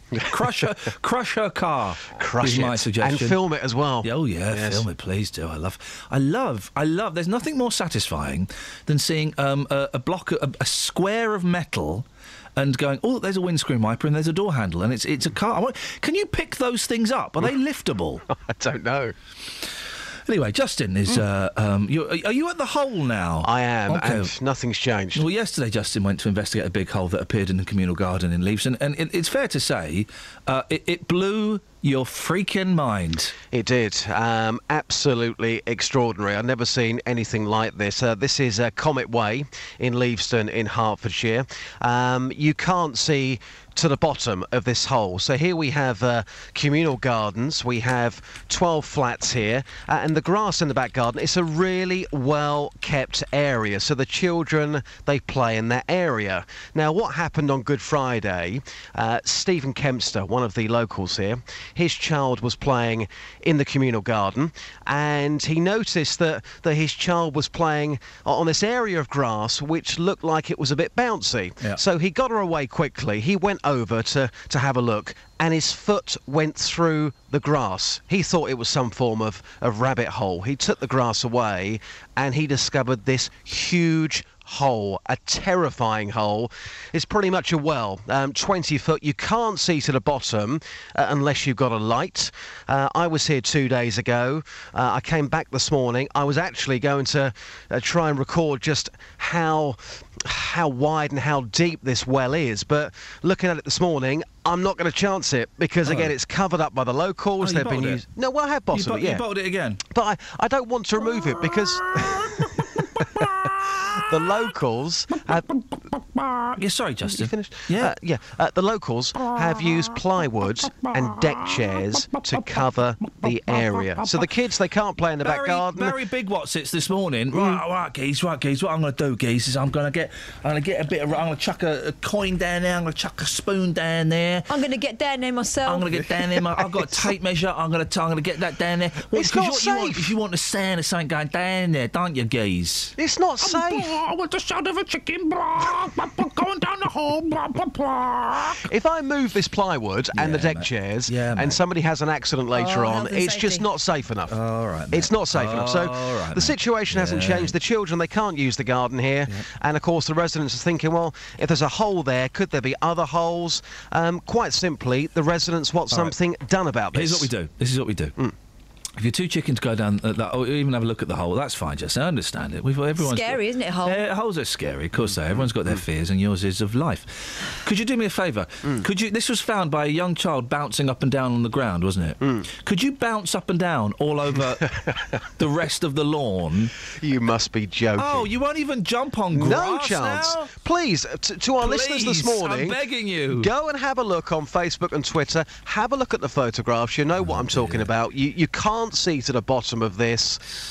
We don't know what's underneath it, of course. There could be more underneath. Yeah. Fearless roving reporter Justin Dealey. How's that Vox going, Justin? When has a hole blown your mind? It's going very well, thank you. Yeah, how many voices you got on that so far? We've got about 2 or 3 so far. Okay. Yeah. Is it worth broadcasting, or is it going to embarrass you? No, it's very worth broadcasting. OK, Justin, speak to you a bit later. Thank you. Thank you very much indeed. People living... well, the reason we're talking about these is because of this hole, of course, in the back garden.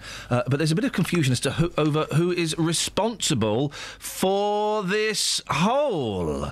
Eric Gatston is managing director of WE Black Limited, who are the freeholders of the site. It's a long time since I've been a freeholder of a property. Eric, who's responsible for the hole? Well, essentially, it's the residence management company. What happens when we develop a block of flats, we sell off the individual flats in leases in the usual way. Yeah. And then you have the residual area, which is the staircase and common parts and the gardens and parking areas. And then what we have always done for 50 years is created what's called a lease of common parts, whereby each resident owns one share in a residence management company who own the common parts. And that means they're in total control of it, and it gets away from all this bad press you read about landlords who rip off tenants and so on, because the tenants run their own common parts. So, strictly speaking, all those grounds around the block are demised for 125 years to the to the group of residents as a whole. So, strictly speaking, they're in charge. They manage it day to day. They clean the common parts. They cut the grass. So they're responsible if a mysterious hole appears in the ground?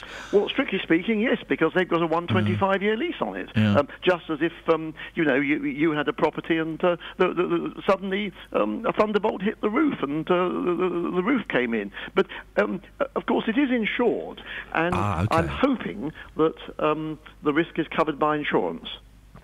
Is this hole not on the deeds? No, it's not. I'm not absolutely sure what it is. I'm almost certain it's a swallow hole.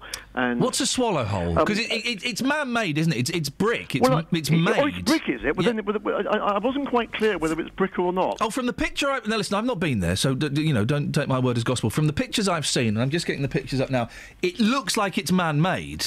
It doesn't look like it's a natural phenomenon. Well, it's difficult to know when you see them, because a swallow hole can look fairly precisely engineered as well. It could be a well as well. It could be either. Yeah, that's definitely. I've got it up. That's definitely made of brick. Yeah. Oh, it's brick man-made. Surrounding it must be an old disused well on the site. And that's not in the deeds. You would have thought that would have been. No, it wouldn't. Wells don't show up in deeds. But no, I mean, if it's a well, then the only thing one can do is is simply fill it up. But of course, you never know quite how deep these things are. Well, it's about 20 feet deep and about 4 foot wide. Well, it can be a lot deeper because, of course, what you're looking down to 20 foot at is the top of what's fallen in. Yeah. You don't know whether that's bridging a further hole. Can you offer the residents any help at all? Can you reach a compromise? Because these are families with kids, aren't they? No, I realise that. The minute we got back to work immediately after the bank holiday, we notified the insurers.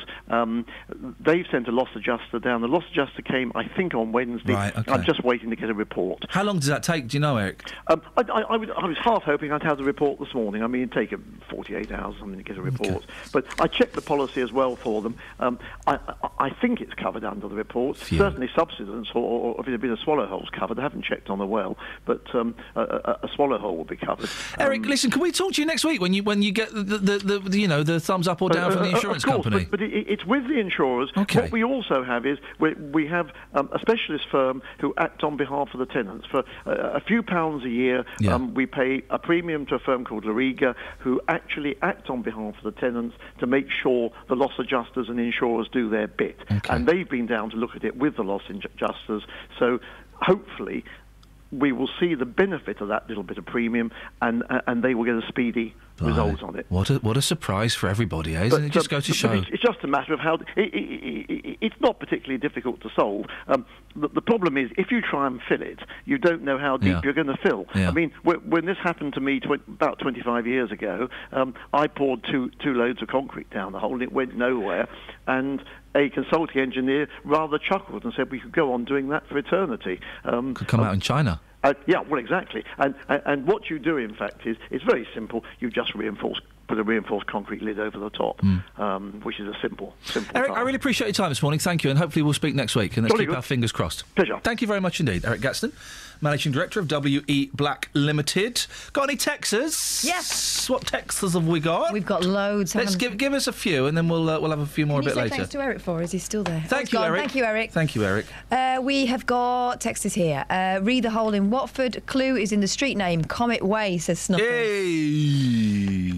Here we go. From Dr. Watts. When a motorbike was my primary form of transport, I used to see people updating their Facebook pages while driving up the A5 at 60 or 70 miles per hour. Yeah, and people on their phones all the time. You could always tell because the car would be all over the road. Yep, I've seen that.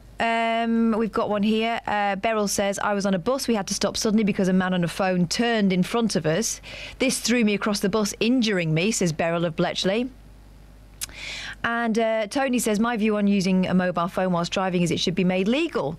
Too many people are doing it for it to be controlled, so I suggest if you have an accident whilst using a mobile phone, the punishment should be more severe. £5,000 for a minor bump. 5 years for a minor what? Bump. 5 years in prison for ab injury. What's ab going to do with it? I think it's an injury during an accident. And 15 years prison for a death whilst using the mobile whilst driving. So you see, you can use it, but the penalties will be more severe if you have an accident. That'll learn them. Travel news for beds, cards and bugs. BBC Three Counties Radio. The A413, the High Street in Whitchurch, is reported to be blocked by an accident around Church Headland Lane because of a car that's gone into a hedgerow. On the A1 southbound, it's starting to look very slow from the St Neots Junction towards the Black Cat roundabout. And in Bricketwood, the North Orbital Road's very slow at the M25 Junction 21A roundabout. Having a look at the cameras on the M25, and it's quite busy anti-clockwise around Junction 16 for the M40. On the trains, Southern and London Midland services are affected by 45-minute delays because of a signal failure at Wembley Central, and also the 7:39 train from Milton Keynes Central to East Croydon is cancelled. Samantha Bruff, BBC Three Counties Radio. Across beds, hearts and bugs. This is BBC Three Counties Radio.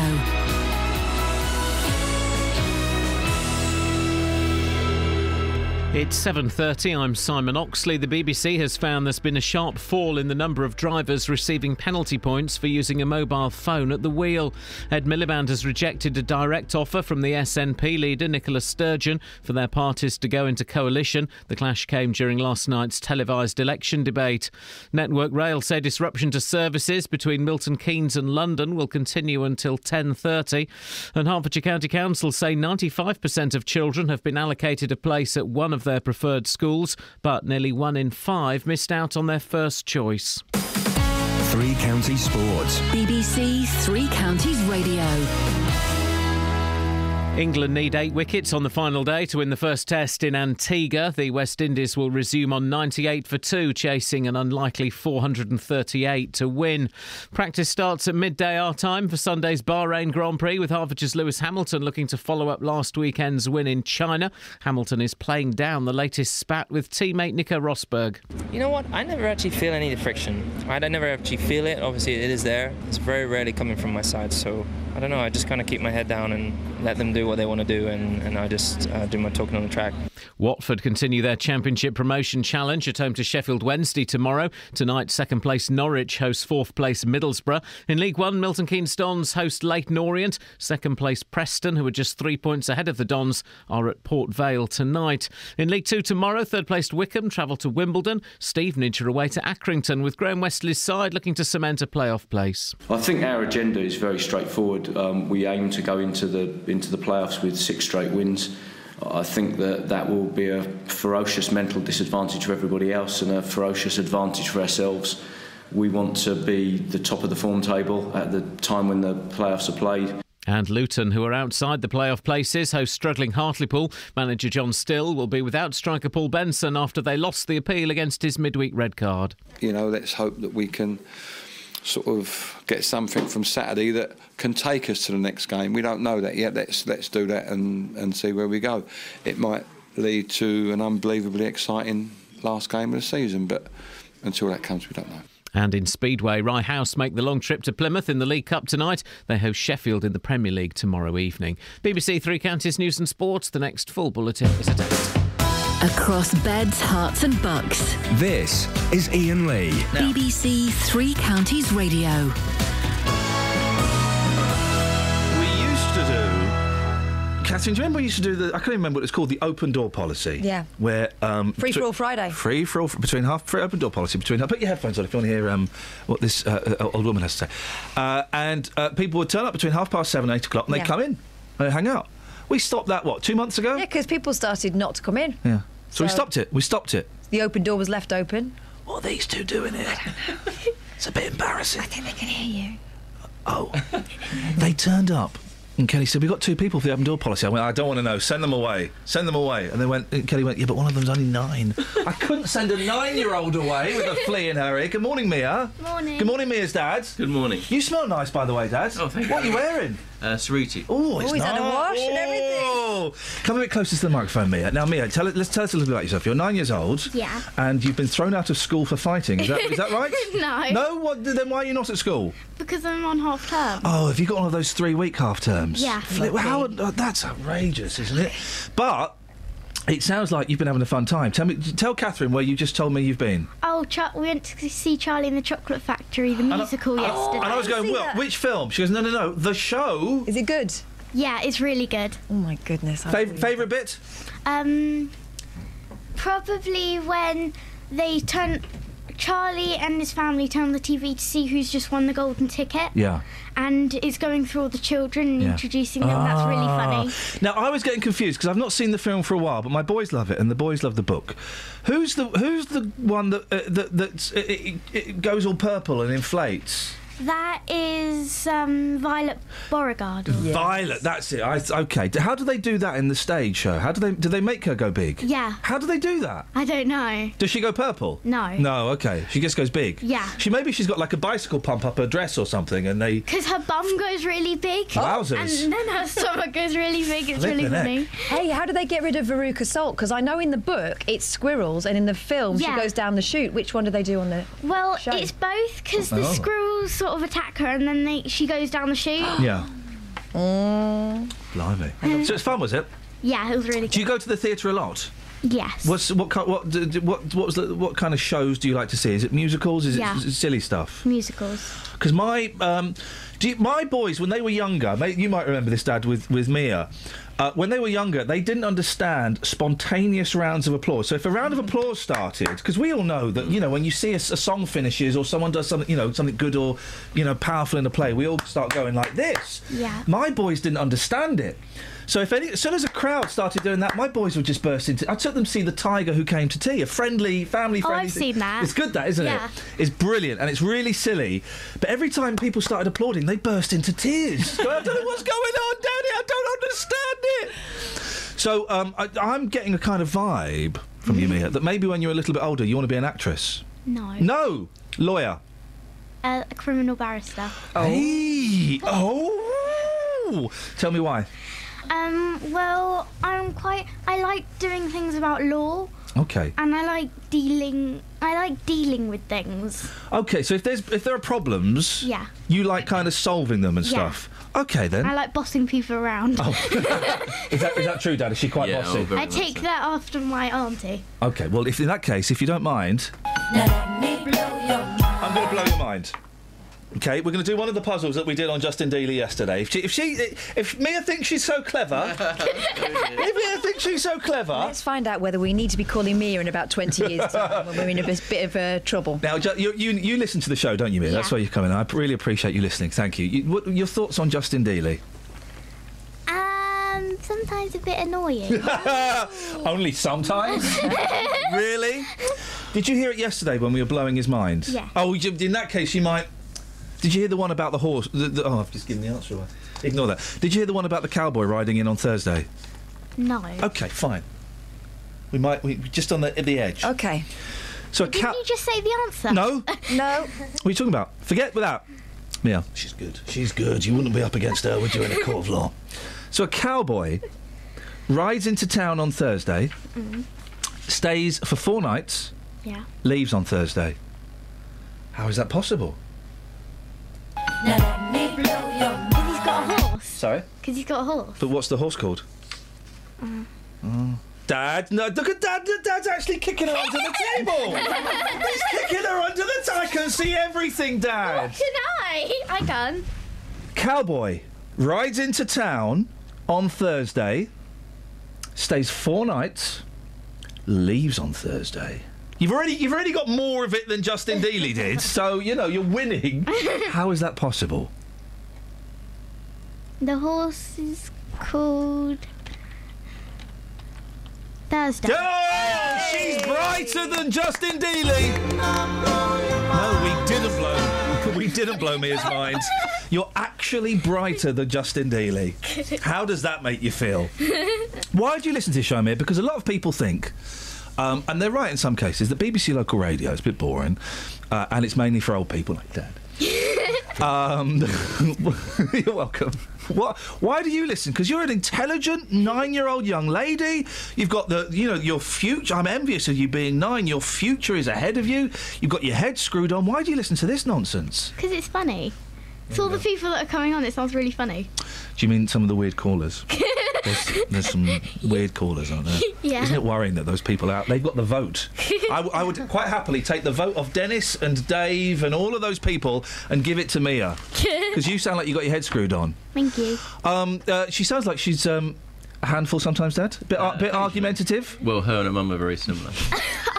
I'm looking into the eyes of her. I take after you. I take after you, Dad. I really do. Okay. I love hearing families argue. Well, Mia, the thing is, we don't do this feature anymore. So I actually have to kick you out of the studio. I have to kick you out of the studio. I don't know what she's laughing for. This is me being tough. I'm being tough and firm. I've got to kick you out of the studio. Why is she laughing at me?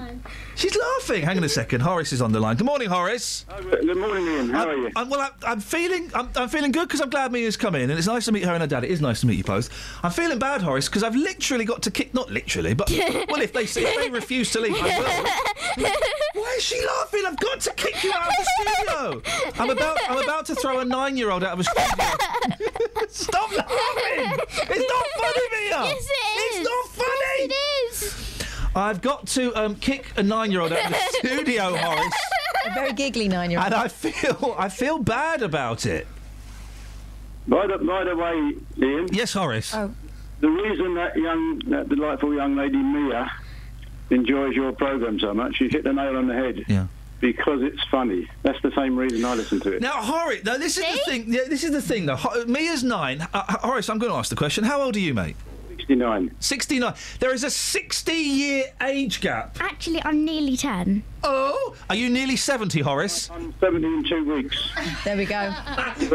So you're what we would call in the old days 69 3/4. Okay, so let's even off. We've got a 70-year-old and a 10-year-old. It's still a 60-year difference, Mia. We can't change that. When are you 10? June. What date? 27th. Oh, I'm June the 9th. Oh, well, never mind. But then how do you explain, Horace, the fact that a 70-year-old and a 10-year-old are digging the same nonsense? Because there's too much other nonsense on the telly, serious nonsense. Yep. Oh. And we appreciate listening to good, wholesome nonsense. Right, well, this is what we're going to do. This is what we should be doing on BBC Local Radio. We are having metaphorical hands across the water, hands across the airwaves. Mia, would you extend your right hand, please? Just put your hand out like this. No, like this. Horace, would you put your right hand out, please? Yes, I've got shake hands, guys. Shake hands. Horace. Nice to meet you, Mia. Nice to meet you too. Thank you, Horace. Cheers, mate. Ta-ta. There we go, you see? This is the thing that always confuses me, the fact that we've got a 10-year-old and we've got a 70-year-old and we've got older and younger people listening to this. I don't... From what Horace said, it's just purely down to lack of choice. It says there's nothing else on.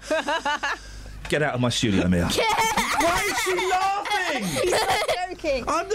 This isn't even a joke now. This is real. She's come in for a feature we stopped doing 2 months ago. Get out of my studio, Mia. It's not a joke. It's not a joke. She's even doing a serious voice. What? There's going to be an awkward bit when she realises it's not a joke and there are going to be tears. From you. Mia, but seriously, one thing. Get out of my studio now. Why is that funny? I don't even know why that's funny. Kelly, Kelly, come in. Come in, Kelly. Kelly's going to manhandle you both. Stop laughing, Mia. You're taking my authority away from me by laughing. This is what we need to do next time we get a stroppy politician on, is just get Mia in to laugh at them. In fact, that's exactly what we need to do. The next time an MP or the head of the police comes in, Mia, we're going to get you in... and you're just going to laugh at their nonsense answers. Kelly, I need you to escort these two off the premises. No, it's not a joke now. Out. Get out. Out. Oh, the laughing stopped. Across beds, hearts and bucks. This is Ian Lee. BBC Three Counties Radio. Gone.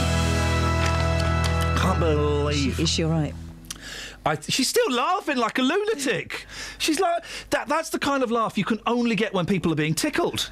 And there was no tickling going on. No, I can testify to that. There were no hands. Can I just say, what a delightful young lady, and what a nice dad bringing her in. You kind of get the pretty impression that it's half-term. They've run out of things to do.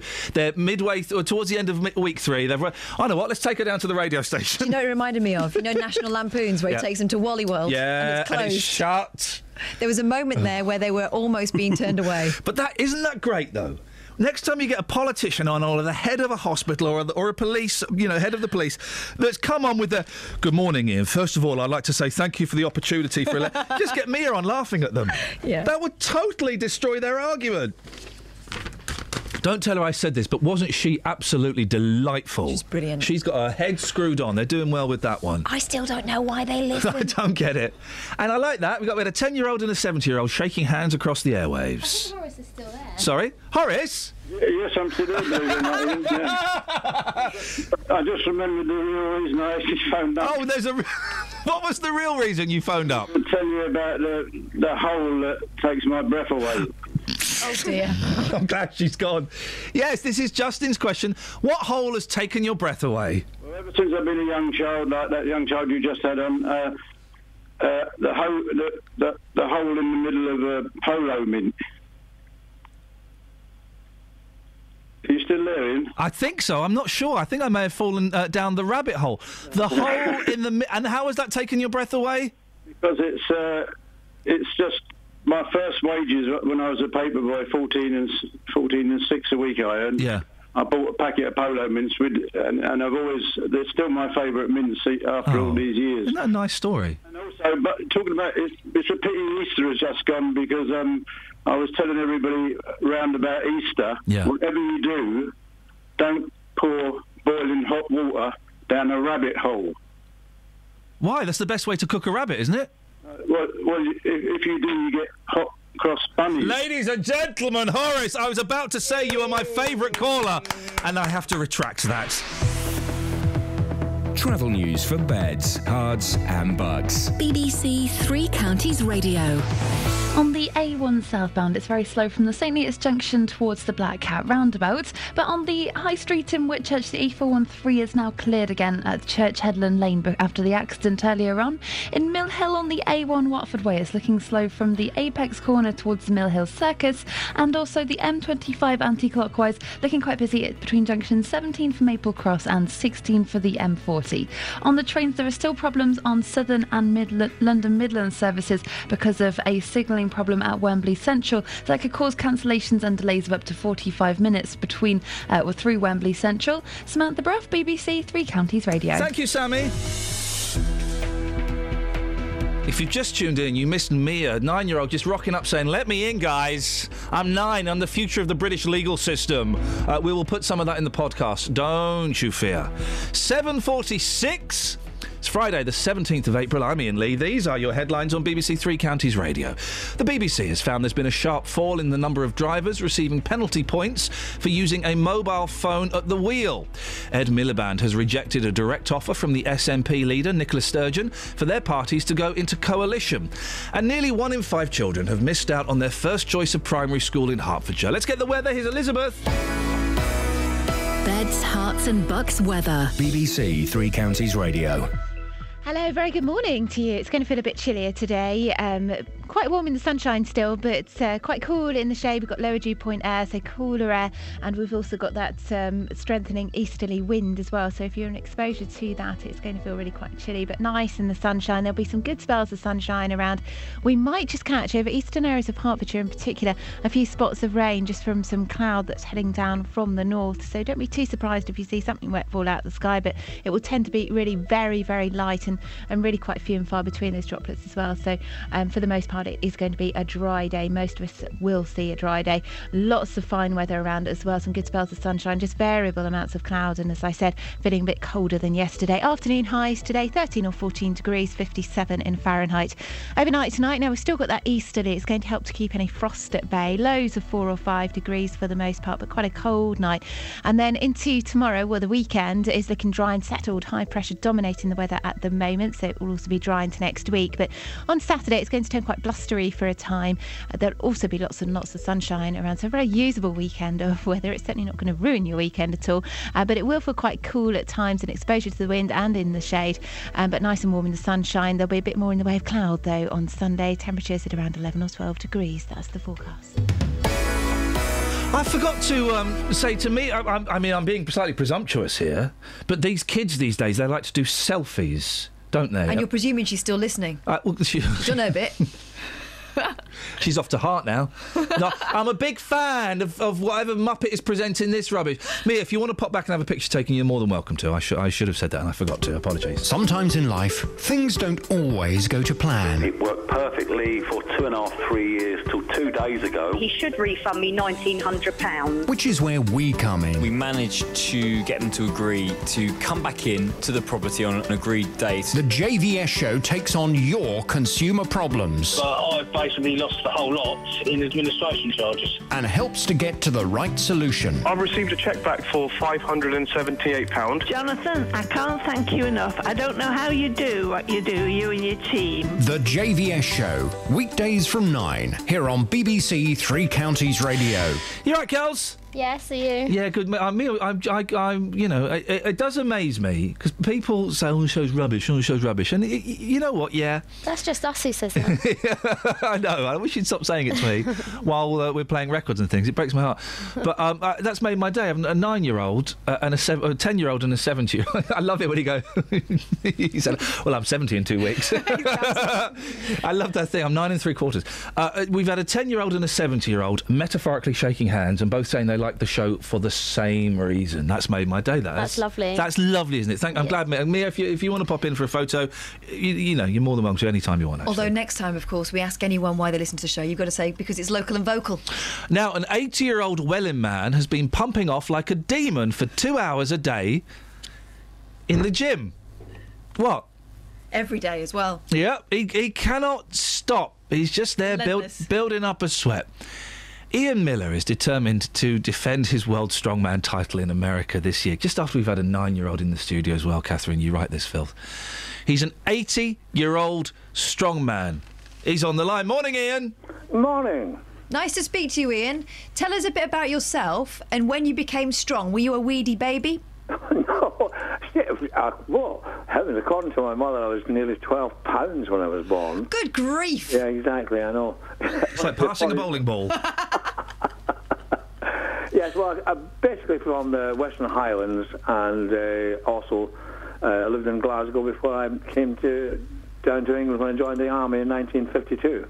Oh, so you've always been a big lad who can take care of himself, I'm taking it then? Yes, basically right, yes. So is the army where you got your thing about fitness from, or were you always into sort of gyms and stuff like that before? No, it was always because when I lived in the Highlands, the only real sport you had was the men doing Highland games, and they showed me what to do when I was 12, and I got the bug, and I competed the first time when I was 19 in 1953, when I came home and leave from the army. But then in the army, you don't get a chance to do Highland games, so you just keep yourself very, very fit. Ian, I've got to interrupt. I'm an Ian. I've got to call you out, mate. You're not Scottish. Yes, I am. You're not Scottish, Ian. Spell your first name, please, sir. Ian. Spell it. I-A-N. That's not Scottish. Well, where's the I? Where's the I-A-I-N? The correct way to spell it. Well, it depends on what island you come from. Oh. I've got a picture of you up on my screen. What are all those medals you're dangling from your arms? Well, I don't know what photograph that is. But this is on your Twitter page. Oh, it's the one that's been set up for him. That was one of the World Championships in Dublin, in Dunboyne, outside Dublin. I do the normal hammer shot, discus, javelin, these sort of things as well. Yeah. So I've got 40 world records, and I've been world champion 43 times. Hang on, sorry, you've got 40 world records? Yes, that's right, yeah. And I've been world champion 43 times of the hammer shot, discus and javelin. But the Highland Games is the one that I really enjoy and do. Do you do the caber? Oh, very much so, yes. How far? You don't do it for distance, you do it for going over in like 12 o'clock. It's got to go over like a clock. Well, how do you know who's won the toss then? Well, whoever throws it the straightest. Okay, so it's a straight toss? Yeah, straight 12 o'clock, or you can have it 11, 1, 2, 3, and if it's 3 or 9, it's a no. As it leaves your hands, as it leaves your arms, can you tell it's going to be a good one? Yes, you can. You know that it's going to go. Yeah, you know it's going to go. And I suppose when, when it comes to the toss, that all that pumping off you've done must really help. Oh, it does. They're not that heavy. They're only about 150 pounds weight. Oh, really? Because I always thought they look so heavy. No, it's the length of them. It's when you get. It would be the length, wouldn't it? Yes, it's 16 or 21 feet. It's very difficult to balance and control the heavy weight. Who knows really what 21 feet looks like? Now, listen, there is a campaign, Ian, isn't there? That's right. To get you now, what is it that you're trying to get to, and why? Yeah, I'm trying to get to St. Louis in Missouri, because that's where the World Championship for the Scottish Highland Games is. What? Next year. Why is it? Hang on. Why is it not in Scotland? Well, they had it in Scotland in 2014. It's a World Championship. It goes all over the world. Right. Okay. So, and because I became World Champion in 2014, I was invited to go and defend the title in St. Louis. Yeah. I said, fine, that's good, but being an amateur, you've got to pay all your own way, and it costs a lot of money. Yeah, of course. So a lovely young man called Jason Haynes from the University of Hertfordshire, he met me in the gym and said, could he help? And he set a fund up called Getty and Miller to America. And that's the Twitter feed as well. If you want to have a look at Get Ian to America, and right, it spells Ian wrong, but don't hold that against the guy. For goodness sakes. So, Ian, who's the big competition when you get out there? Because I would think in Highland Games you stand a decent advantage, don't you? Not really, because there's not a round based on accent, for goodness sakes, Catherine. Well, it's in his blood, it's in his genetics. You know, these other guys don't stand a chance, do they? Oh, we haven't. We do the Masters from the age of 40, and most of these guys are ex-world champions at something or other. Oh, really? And they're very, very big men. In fact, a group who came from Belgium to Inverness last year, there was 13 of them. The smallest was 6'4", and the largest was 6'11". Oh, blimey. They're big men, but of course, although you're strong, it's the technique you have to do most of the events. Worst injury you sustained, Ian? I broke my back in 1975 in the army. Flipping it, that's pretty bad. Well, it could have been better. How did you do that? A parachuting accident. Another story. When you so what? You just landed badly, did you? Yes, I did. Yeah. And did you hear the snap? No, you don't hear or feel anything. You all go numb. Ay, ay, ay, blimey. It was all right. The army believed it. It was all right. I broke my back. It was all right. Yeah, well, tough guy. The army attitude is get up and do something. So they told me to take up karate exercises. To stretch the back, and I did that. Well, so it was good fun. Well, you're 80, aren't you, Ian? That's right. I was 81 when the competition. When are you 81? What date? August. Okay, you got. So you're 80 and the three. Which quarters. Date in August? 11th. Oh, day before my birthday. Well, Ian, all the good people. Exactly. If people want to slip Ian a few quid, if you go on Twitter, get Ian to America is the thing, or you can go GoFundMe.com/Ian to America. Ian, will you keep in touch and let us know how it goes? I most certainly shall do. I wish you the very best of luck. Thanks ever so much for the help. Hey, listen, it's a pleasure. Thanks for talking to us. But best of luck, mate. Yeah, and IAN. Yeah, but spell it properly. IAIN, for goodness sake. What a nice fella. Well, you say that. He's a chance of spelling his name like that. Apart from that, yes, he's delightful. Thank you, Ian. There's another £12 in the papers, but now it looks like looks puny because Ian already did it, and I bet his mum didn't use gas in air. Go on, big baby. You would be hard pushed to find a newborn who is anywhere near as big as this not-so-little bundle of joy. Well, we did. We just spoke to him. He's now 80. Equally impressive is that brave Danielle Davies gave birth to Harley, who weighed in an astonishing, he's not even 12, £11.15 without any pain-relieving drugs. She also endured the 8-hour labour... Oh, hang on a minute. OK, I'll give her some extra points for this. Despite a blood clot on the brain. Hey! She said the midwives couldn't believe how big he was. They said he was difficult to weigh because it was off their official charts. He was the talk of the hospital. Oh. Well, everyone likes to think their babies are the talk of the hospital, but really... She did it on gas and air. Oh. I bet Ian's mum did it with nothing. Hey, we got an email from Derek about the Black Cat Roundabout. Oh, yeah. Have we decided we're doing that or are we not doing that? Let's listen to Ian's email. We might do that. Let's have a listen to Ian. The roadworks are now complete with the addition of traffic. Where is the Black Cat Roundabout for those people who don't know? It's over. Am I thinking right? It's if you're driving towards Cambridge. So is it Roxton? Why not? The roadworks are now complete with the addition of traffic lights and an extra feeder lane. What difference has it made? None. In fact, the tailbacks are worse than when the alterations were in progress. Well done, Bedfordshire Highway Department, for wasting people's time and a load of money. It looks very nice, but is of no benefit to motor vehicles. May the slow crawl towards the roundabout continue. Oh, dear. Well, you can't downplay a nice-looking roundabout, though. That's, important for if you're flying over it. Well, if you're parked around it, yes, it's important, it's nice. You've got 30 seconds. OK, Hungry Tory gets roasting. Other people eat too, but this one in particular. For a full list of eaters, go to the internet. A politician has come under fire for tucking into a cold roast dinner during a council meeting. I feel sorry for inappropriate eating. Johnny Bucknell, 58, was ordered by Camden Council Mayor Lazzaro Petrignoli to stop eating because it's banned in the chamber. I would have said it was a soft G. Petrignoli. Yeah. Bucknell, who represents Belsize, North London, said, I never knew there was a ban. There's nothing wrong with nibbling from a lunchbox if you're being discreet. Now, the other day, I had my car valeted, and the first person sitting in the passenger seat opened up his lunchbox and started eating a salad. Rude. One of the workmen? Yes, it was. No, it wasn't. It was someone I knew a bit better. Unbelievable. Travel news for beds, cards and bugs. BBC Three Counties Radio. On the A1 southbound, it is busy approaching the Black Cat Roundabout from the St Neots Junction lower queues. In Stevenage on Broadhull Way, it's looking very slow on the speed sensors at Gunnels Wood Road. And in High Wycombe, it's also looking very busy there on the A40 London Road in both directions. On the M25 anti-clockwise, it's slow from junction 17 for Maple Cross to junction 16 for the M40. And on the trains, London Midland have delays between Tring and London Euston, and also Southern have delays between Milton Keynes Central and Shepherd's Bush because of a signalling problem. Samantha Bruff, BBC Three Counties Radio. Thank you very much, Samantha. What hole... I can't believe I'm saying this. What hole has taken your breath away? Do call me now, won't you? Local and vocal across beds, hearts and bucks. This is BBC Three Counties Radio.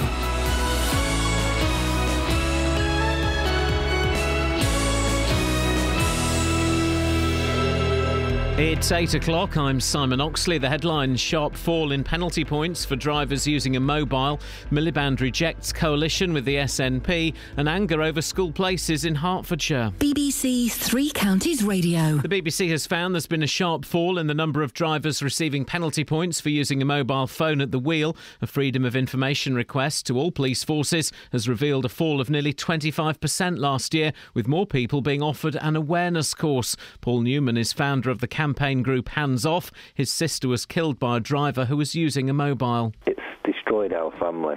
It's devastated us, losing a beautiful sister because of somebody who used a mobile phone. It's, you know, you don't get over something like that. You just don't think it's going to be you. Ed Miliband has rejected a direct offer from the SNP leader Nicola Sturgeon for their parties to go into coalition to stop the Conservatives returning to power. The clash came during last night's televised election debate featuring 5 opposition leaders. We have profound differences between us, David. That's why I'm not going to have a coalition with the SNP. So it's a no, I'm afraid. I don't know what Ed Miliband is talking about.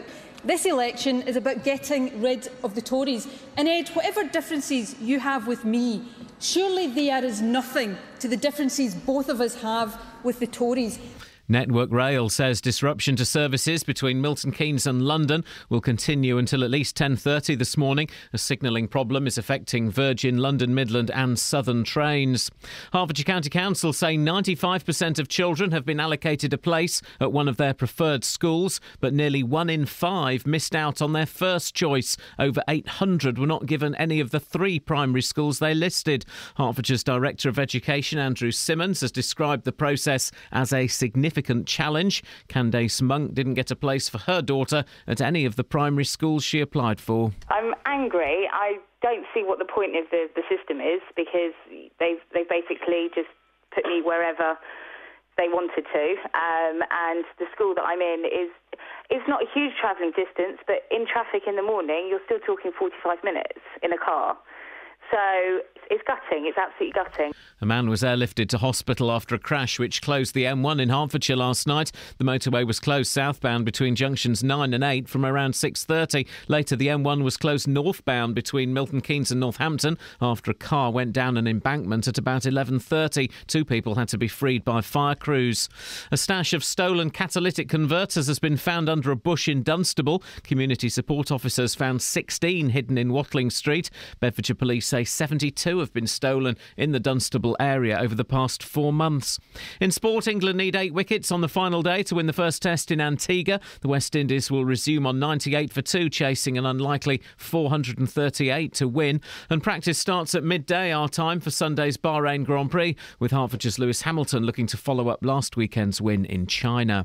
The weather, a mix of cloud and sunny spells with the chance of a light shower this afternoon, a maximum temperature 13 degrees Celsius, and you can get the latest news and sport online at bbc.co.uk/3counties. Thank you, Simon. Morning, Ian Lee, BBC Three Counties Radio. Gosh, what a first couple of hours we've had. The first hour, oh, it's top secret. I'm not telling you. Yeah, that's right. We're making the first hour an exclusive club. And we're not going to tell you what happened in the first hour between 6 and 7. You have to listen. And if you don't listen, tough. It wasn't half good, though. Oh, it wasn't half good. Second hour, Mia turned up for a feature that we stopped doing 2 months ago.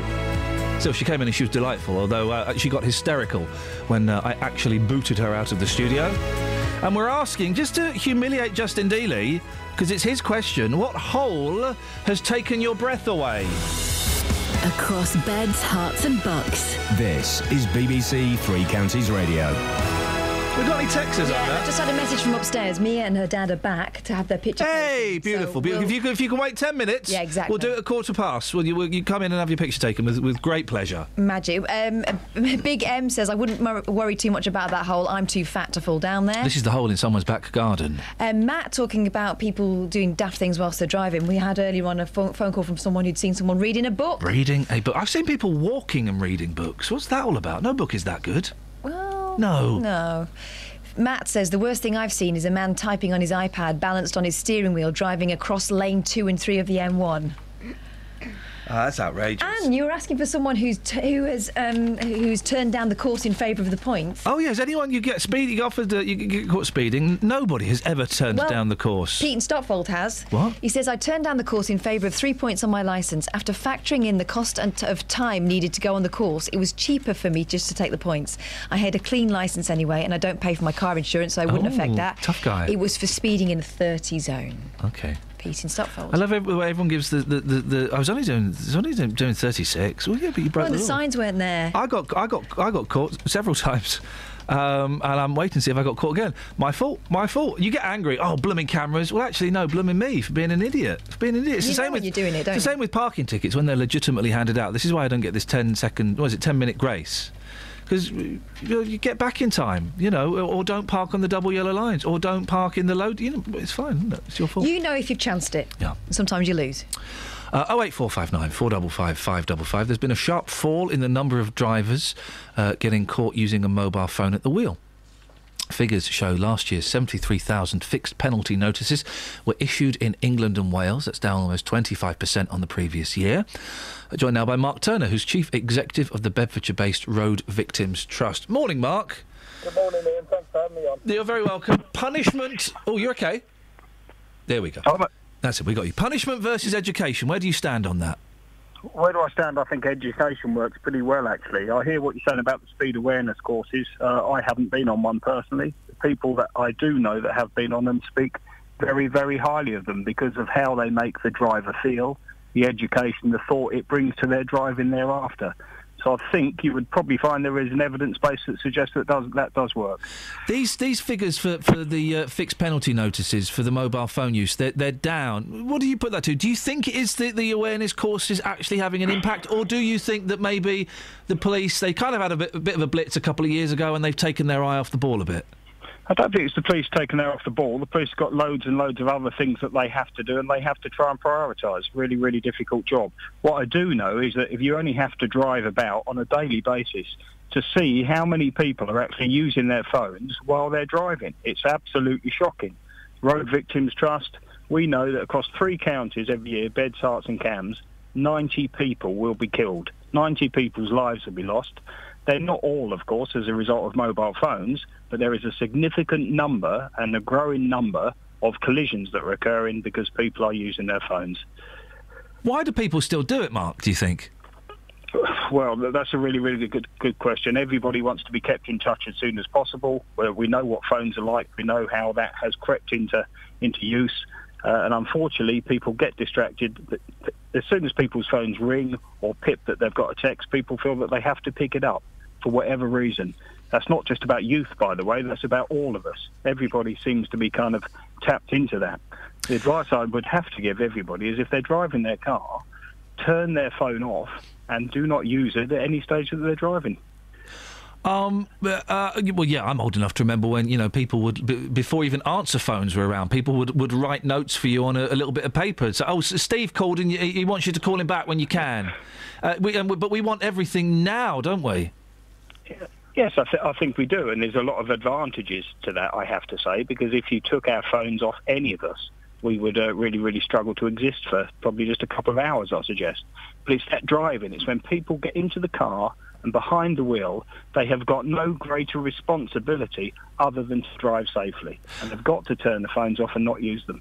Mark, do you know what happens at these awareness courses? Because I've been on the speed awareness, and they basically show you videos of car crashes, and they ask you questions about stopping distance and stuff. I don't know what they would show you or what they would do at the mobile phone course. Yeah, sorry, and I haven't been on those, so they couldn't really comment. But I guess it would be around about the same education. Yeah. Now, I'm not sure what your experience was of that course, but the people I've been on around the speed awareness course speak very, very highly of it because of the diligence of the people putting the subject over and the fact that it does actually make them think about their actions and consequences. That's why I like the educational part to it.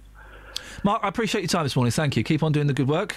Thank you, Ian. Cheers. Cheers, Mark. Bye-bye. Mark Turner, Chief Executive of the Bedfordshire-based Road Victims Trust. Call 08459 455 555. BBC Three Counties Radio.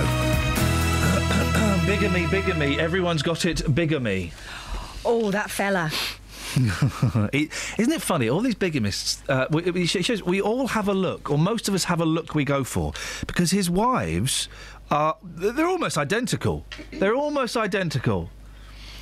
Except one apparently is better than the other. Rat lied to wife number one. This is a great lie, but lies you've told your partners, please. Or lies you've told. Put that out there, because the reason that he told wife number one that he couldn't spend all that time with her, I'm hiding because I'm in witness protection. Wow. And she fell for that. Yeah. A bigamist spent nights with... This is in The Sun. A bigamist spent nights with his secret second wife after telling his first he had to move into a safe house. But have you seen what they were attempting to do while he was in this potential safe house? No, go on. Trying for a baby. I would suggest trying for a baby involves being in the house. They were trying for their first child. I'm not being funny. He looks like... I mean, both these women are fairly attractive. Yeah. They're good-looking women. He looks like a potato with hair on. He must be funny. In reality, he was with wife number two, Philippa, who he'd wed after forging divorce papers. Bigamist Andrew O'Clee's fuming first wife tipped off police. Oh, look, do you know how she spotted him? After she spotted him on Facebook... Facebook, as Joe McCall would say. Why do people go on that rubbish?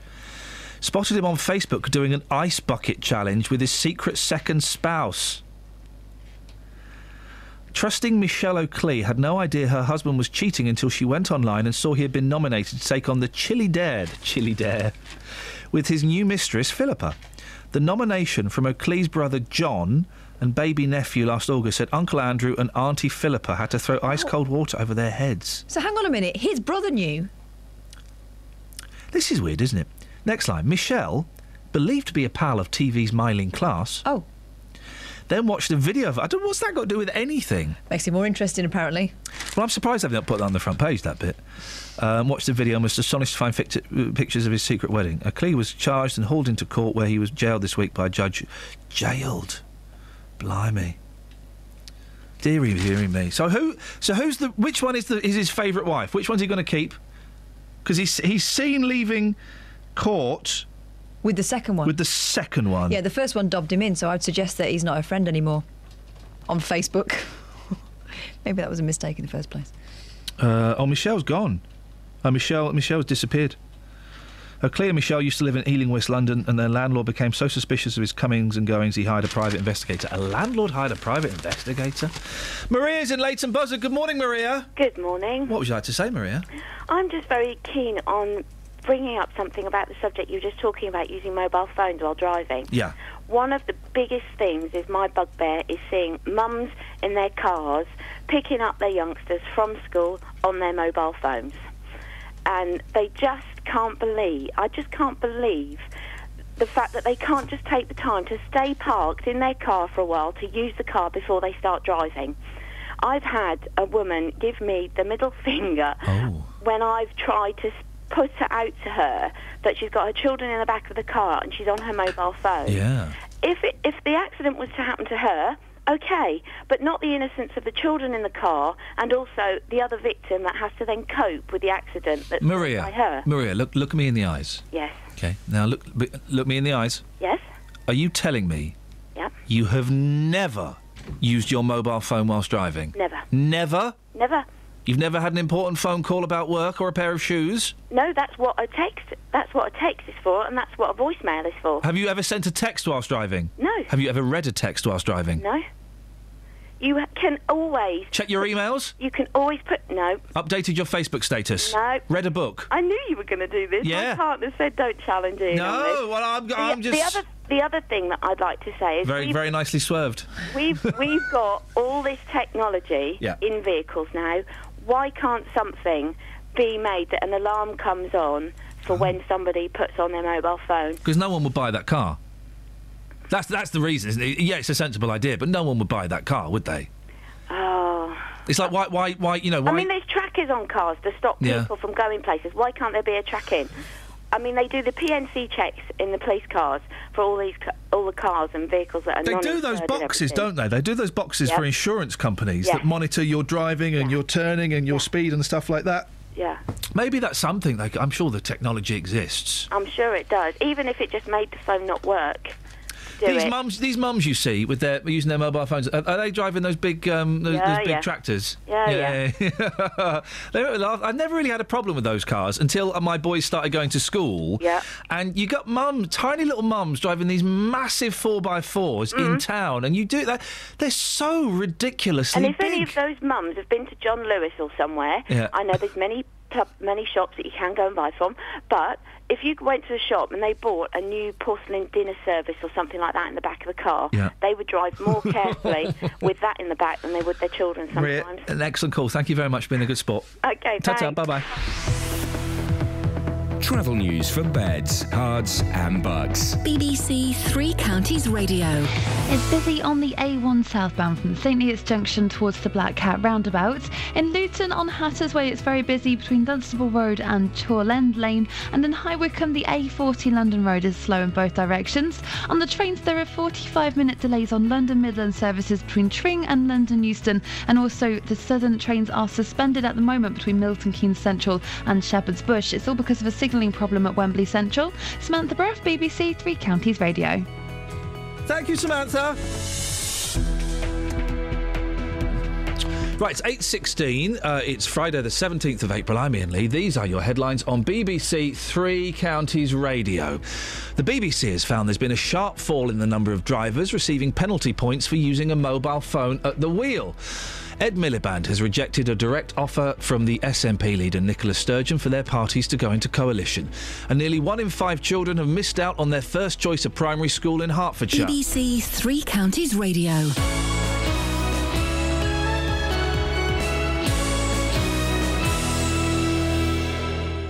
As the general election gets closer, we want to know what you really think. Sometimes it gets a bit boring, I think. But we kind of feel like nothing changes. Parliament really needs a good shake-up. We're holding a number of debates across beds, hearts and bucks, focusing on the biggest issues. The national health, I think that's a big concern at the moment. Immigration, probably. I think education, more than anything. If you'd like to take part and have your say, you can register your interest right now. Email 3cr@bbc.co.uk. or call 08459 455 555. I always do the vote because I think it's my right to vote. Election 2015 on BBC Three Counties Radio. Right, not being funny, Mia. What are you doing back here? We told you earlier. We told you earlier that you can't stick around. But now you've come back. What do you want? Out, Kelly, would you escort her off the premises, please? Please. I'm expecting more from you, Mia's dad. Out. Out. Stop laughing. Out. Out. So sorry, Jonathan. Out! Okay. Thank you. Don't suck up to him! Out! I heard that! He didn't say that to me. Did he? If you missed that, I think it was probably on Mike. Mia's dad leant over to Jonathan and went, I like your show, by the way. But how did she get back in this building? I know, but she's going to wait until Jonathan goes to her and then she'll be back in.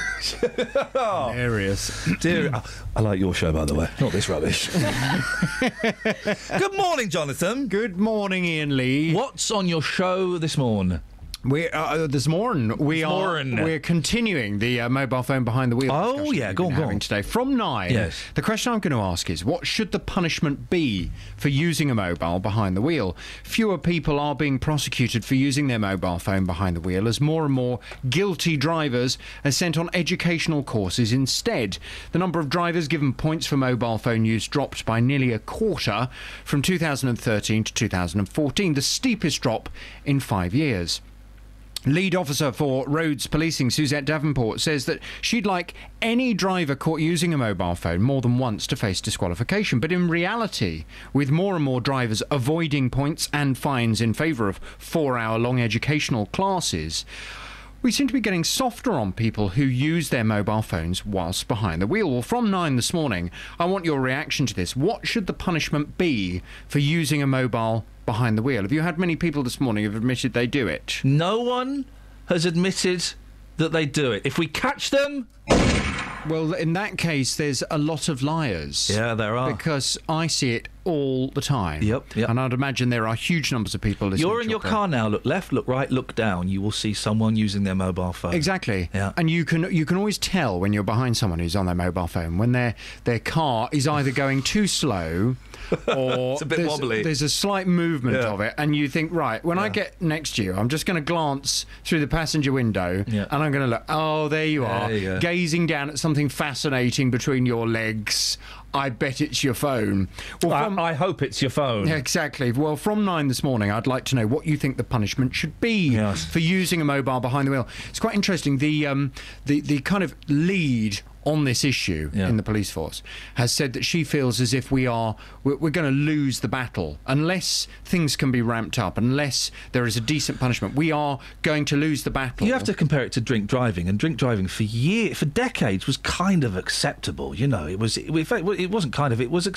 You go out and it was a done thing. You go out and people would drive with quite a lot of alcohol in them, and then, I don't know, late 70s, the tide started turning, and it's taken a long time for it to become, for people who drink drive to become the pariahs that they deserve to be, Well, it would be interesting to see how we're going to deal with this problem, but what should the punishment be for using a mobile behind the wheel? I'd love your call from 9 on 08459 455 555. One question. Yes. When you said this yesterday, what did you mean? Can't sex sometimes just be about bish, bash, bosh, let's get on with the grouting?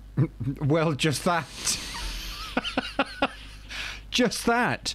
There's all these people yesterday on my show talking about how, sex has got to be all about love and got to be all about spirituality and, let's run round the garden first naked and read poetry and then we'll make love for 14 hours.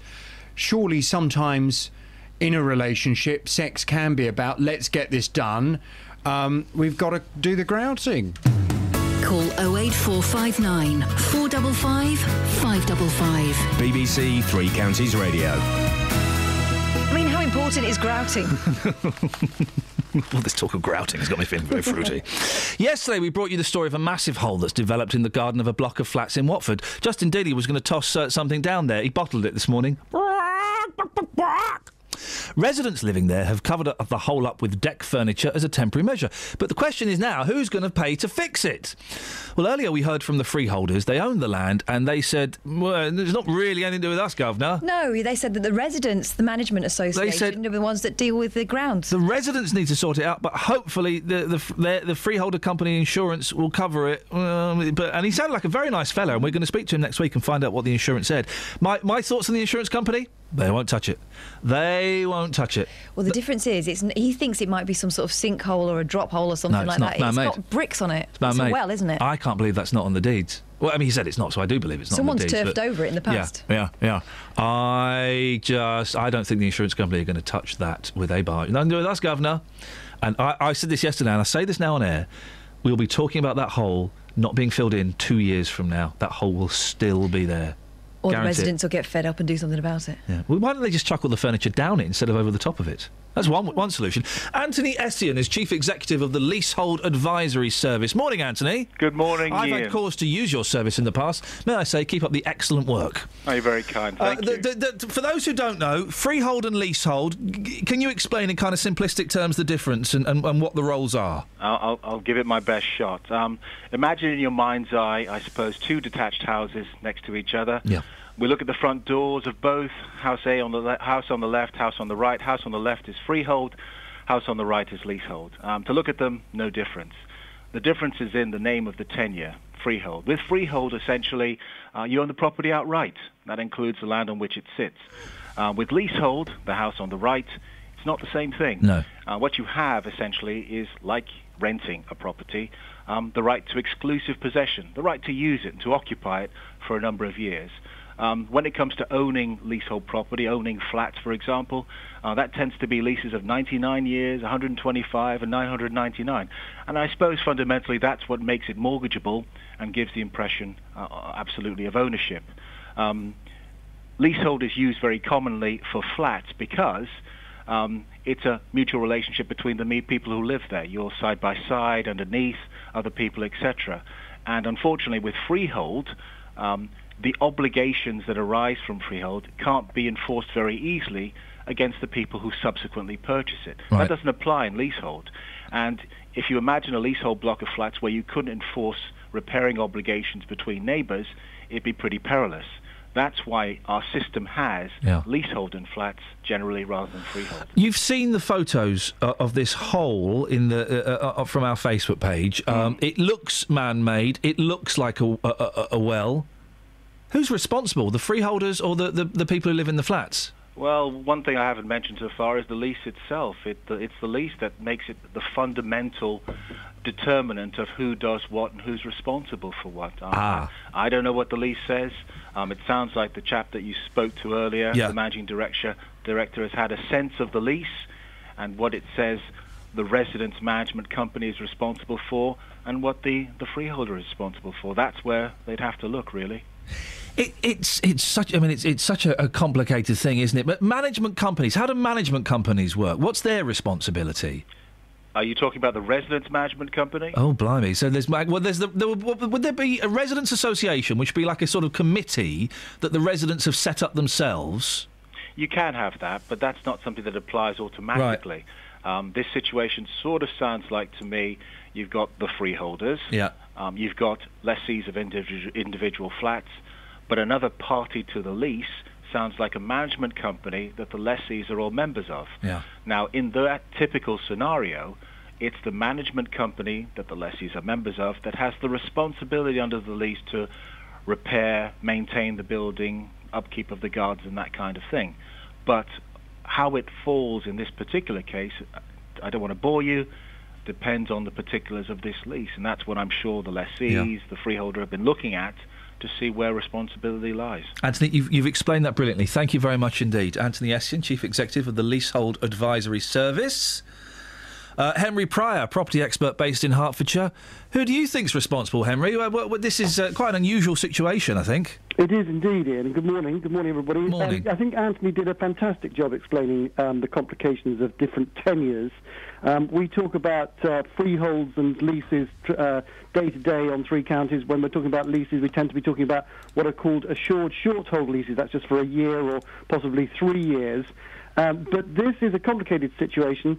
You may recall, Ian, the sinkhole that opened up in Hemel Hempstead last year, and indeed a large one in High Wycombe earlier on last year. I suspect, looking at your Facebook page and the photographs on it, that this is not going to turn out to be a geological phenomenon. No. It looks brick-lined, and I agree with you. I think it's man-made. It's going to be one of those things that was covered up in the mists of time.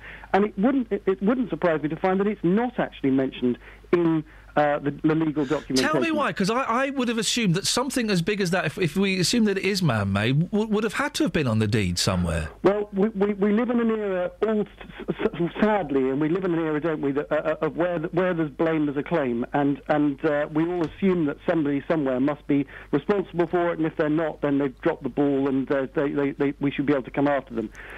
In reality, because human beings are fallible, I suspect that what may well have happened is that this well head was covered over whilst there was some landscaping going on before the block of flats was built.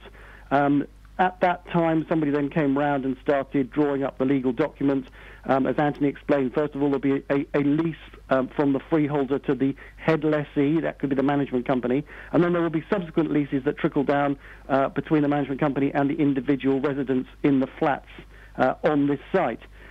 My guess is, and I don't want to cast aspersions, but I suspect that you may well be very right as usually, and I think we may find ourselves revisiting this over the weeks and months to come, because as we again have discussed on your programme when we were talking about fracking, rather controversially this time last year, do you remember? Yes, I do. We talked about fracking and who owns what. Although you may think you own your home, you don't in fact usually own the ground under it, or indeed the air space over it. So, as a result, it may turn out, contrary to what the managing director was saying, that the freeholder still owns and is responsible for what is under the surface of the property, and that may well be, depending on the size of the bill, what the insurance company and the residents will argue. Yeah, it's going to, things like this always, they start off with everyone being very polite and very nice, but they tend to get messier and messier. Have you ever come across a mysterious well opening up in someone's back garden before, Henry? Yeah, I have, funnily enough. I mean, I live on the east side of Stevenage, and as with a lot of properties, not just rural properties, but also urban properties, before we had mains water, everybody lived off well supplies. I've got two in my garden. Oh. So, you know, it's not that uncommon. What's much more worrying, much more concerning for people, as we discussed last year, are these geological phenomenon, sinkholes and the like, that open up to everyone's surprise. Henrik, good to talk to you. Thank you very much indeed. Travel news for beds, cards and bugs. BBC Three Counties Radio. It's busy on the M1 northbound between junction 13 for Bedford and 14 for Milton Keynes, and the A1 southbound's looking very slow from the Holiday Inn towards Stirling Corner. On the North Orbital Road, that's very slow round the M25 junction 21A roundabout. And having a look at the speed sensors in High Wycombe, the A40 London Road is looking very slow in both directions. On the trains, London Midland are saying they have possible delays and for 45 minutes because of the signal failure at Wembley Central, so that's affecting the London Midland trains between Tring and London Euston, and Southern services between Milton Keynes Central and Shepherd's Bush. Samantha Bruff, BBC Three Counties Radio. Across beds, hearts and bugs. This is BBC Three Counties Radio.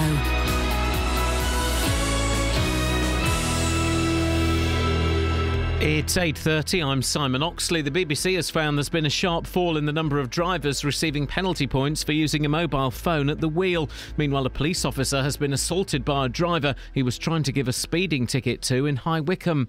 The Labour leader, Ed Miliband, has rejected an offer from the SNP's Nicola Sturgeon for their parties to work together. And Hertfordshire County Council say 95% of children have been allocated a place at one of their preferred schools, but nearly 1 in 5 missed out on their first choice. Three Counties Sports. BBC Three Counties Radio. England need 8 wickets on the final day to win the first test in Antigua. The West Indies will resume on 98 for 2, chasing an unlikely 438 to win. Former England opener Geoffrey Boycott says an English victory is not guaranteed. Although England have a goodish chance of winning, it's not for certain on this sort of surface. I've seen people before bat all day, me included. Practice starts at midday, our time, for Sunday's Bahrain Grand Prix, with Hertfordshire's Lewis Hamilton looking to follow up last weekend's win in China.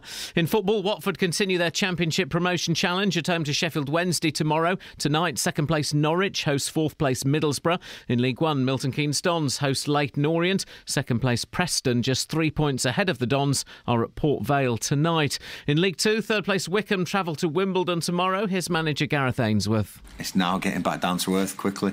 We've got 3 huge games coming up, starting with Wimbledon on Saturday, and picking up a couple of injuries wasn't great on Tuesday night, so we'll be getting those reassessed. Stevenage are away to Accrington, and Luton, who are outside the playoff places, host struggling Hartlepool. Manager John Still will be without striker Paul Benson after they lost the appeal against his midweek red card. You know, let's hope that we can sort of get something from Saturday that can take us to the next game. We don't know that yet. Let's do that and see where we go. It might lead to an unbelievably exciting last game of the season, but until that comes, we don't know. And in Speedway, Rye House make the long trip to Plymouth in the League Cup tonight. They host Sheffield in the Premier League tomorrow evening. BBC Three Counties News and Sport. The next full bulletin is at 9. Call 08459 455 555. BBC Three Counties Radio. I'm surprised Mia's not worked her way back into the studio. She's biding her time. Thing is, she's so tiny, she could be anywhere. I mean... You just check. Kelly, you're not sitting on Mia, are you? Let me have a look. Hang on. No, not Mia, someone else. OK, well, they can stay, Marlene's in Dunstable. Good morning, Marlene. Morning, Ian. What you got for us, Marlene? Idiots on Phone. Oh, yes, so great band. Yeah. Actually, it's not a bad name for a band, is it? Idiots on Phones. Somebody followed me all the way from Hotcliffe, down the Thorn Turn on the phone. Oh, yeah. Then I kept putting my hand over my ear, gesticulating to him, get off the phone. Yes. And then his conversation obviously came very animated. Yeah. Phone on one ear, hand waving about on the other. And the trouble was, then I became dangerous because I was taking more notice of him at the back, behind me, yeah, than what was going on. And that happened all the way into Pointers Road. Really? What? Well, then what are you... The thing is, though, Marlene, you shouldn't have let him distract you. You should have focused... You should have thought, he's an idiot, I'm going to focus on the road. Yeah, but when you've got an idiot behind you, you can't help it. Well, that's the thing. Well, my driving... Mind you, I am elderly, so that's my excuse. I'm sticking to it. You shouldn't be allowed to drive. That's not nice, Ian. Take your driving licence away, Marlene. That's not nice, Ian. That's not nice at all. You've got a bus pass. Use that. Have you got a mobile phone, Marlene? I have. Have you ever used it whilst driving? Never, ever, ever. Look me in the eyes, Marlene. I'm looking you in the eye with my wonky eye. Do you remember? Oh, yeah. Oh, that one. It's wonky-eyed Marlene. What is it? One eye's going to the shop, the other one's coming back with the change. Now, that's right. Have you ever sent a text whilst driving? Definitely not. No, no, no. Ever read? You're driving back from the co-op, and you've got your shopping, and your phone's on the passenger seat. You get a beep beep, which means someone sent you a text. Come on, Marlene, you're telling me you've never, while you're driving, picked up the phone. Oh, it's a text from Steve. Oh, he wants dinner tonight. How did you know my son's name? Ladies and gentlemen, I have the gift, Marlene. You're a good sport as ever. Special powers. Really angry, very angry tweet from Scott, and I've got to take out 1, 2, 3 swear words. Oh, my goodness. That bloke had 2 flipping wells in his garden. They're talking about Henry Pryor. And you didn't ask if he'd ever fallen down one, you flipping idiot. Clearly he's not, because he was talking to us on the phone. Well, he could have got back out of them. You fall down a well. You get out of wells. Of course you get out of wells. You wouldn't get out of a well. You'd be scrabbling like a little puppy trying to open a door. Who, me? Yeah, that's it. That's why I'm looking at you. Yeah, but the listeners don't know that. Oh, right, so now we're going to be pointing that out every time. Theatre of the mind. You could be talking to the listener. And they'll be thinking, yeah, you're right, actually. I'm worried to talk to the listener, because Mia might turn up again. Well, yeah. I liked her. I know you did, because she's taller than you, but only a little bit. Yeah. Only a little bit. She's taller than me. She's brilliant, Mia, but thank you so much for coming in. That's Brighton Morning. What you got in the papers? I was just looking at that fella that married 2 women. You're right, he's a very, very lucky man. Because those women, they are hot. With a bit of makeup. They must be... well, either he's a scintillating company or they're daft. The one story... just quickly, just look at page 29 and just read the headline. You don't... then you can go back to your page. Just read the headline out loud. We don't need to investigate the story. Page 29 of The Sun. Naked man has sex with a tree. That's all we need to know. What that's about. Let's go back to the story that you'd found, please. 08459 455 555. By the way, is the phone number... People having a bet that that Kate's having a baby. Yeah, people have bet on it being called Alice. Yeah. It's not going to call it Alice. Alice isn't posh enough. I like the name Alice. I think it's a great name. Alice is made up. No, Wendy's made up. Yeah. Wendy's made up, isn't it? Yeah. By Peter Pan, the man who did Peter Pan. By Peter Pan, yeah. Peter Pan. Wendy is a... How can you make up a name? But Wendy sounds like a name, doesn't it? Sounds like windy. Yeah, I know it does. But it sounds like Bendy. A name. Bendy. But why would you... Can we... If we were to make up a name now... Wendy, because Wendy sounds like a name. You make up... Who is it who wrote Peter Pan? Lewis? J.M. Barrie. J.M. Barrie. So if you make up... You make up the name Wendy and everyone goes, oh, yeah, oh, Wendy. You go, yeah, I've made that up. No, I've heard that before. Have you made that up? Oh, it sounds like a name. You can't tell these days because everyone's making names up. If I was to make up a name... Go on. Clampod. That doesn't sound like a name, though. It doesn't sound like a name, does it? From this planet, anyway. Prodling. Prodling, again, not many ING names. What about... Flambased. Doesn't sound like a name, does it? Doesn't sound like a name. But Wendy sounds like... Do you know, I'm really struggling to express this because my mind isn't quite working as I like it to work today. Crasslin. See, that... That could be a name. No. Crasslin. No, mate. It just sounds a bit like your name. Yeah. Well, you can't just... All right, Pian. Smelly. You know, it just sounds... Wendy sounds like... Did you know the name Wendy was made up, Kelly? Sorry? There we go. Don't apologise. No idea. You know, Wendy is a made-up name. Yes, from Wendy House. No, but actually, letter. No, but she's half right. No, she's the other way around. What? Wendy House is because of Wendy and Peter Pan. Yeah, but so they built her a house in the woods, didn't they? Because they didn't want to live with the boys. So it's not from Wendy House, though? No, it's from Wendy, though. OK. Chris, have you ever made up a name? Only CB names. We talked about that The Penguin. The Penguin, you see? OK. The Penguin. Imagine making up the name Wendy. How cool would that be? That was my first girlfriend's name, Wendy. She took me. Monday. Sorry. Hey, Monday. You know what my first boyfriend's name was, Chris? Go on. Sorry? Chris. Was it what? Chris. Wow. What about what would you want with him? No, saying that's my first boyfriend's name, so I mean it's special powers. Chris. Yeah, no, what do you want to tell Chris? Chris. Tell him. I'm sorry, it was all my fault. What? Okay, I forgive you. By the way, guys, isn't there something magical about a first girlfriend and first boyfriend's names? Let's do it. Let's do it. Kelly, first boyfriend's name. Oh, she's on the phone. First boyfriend's name? Wait, what, Ian?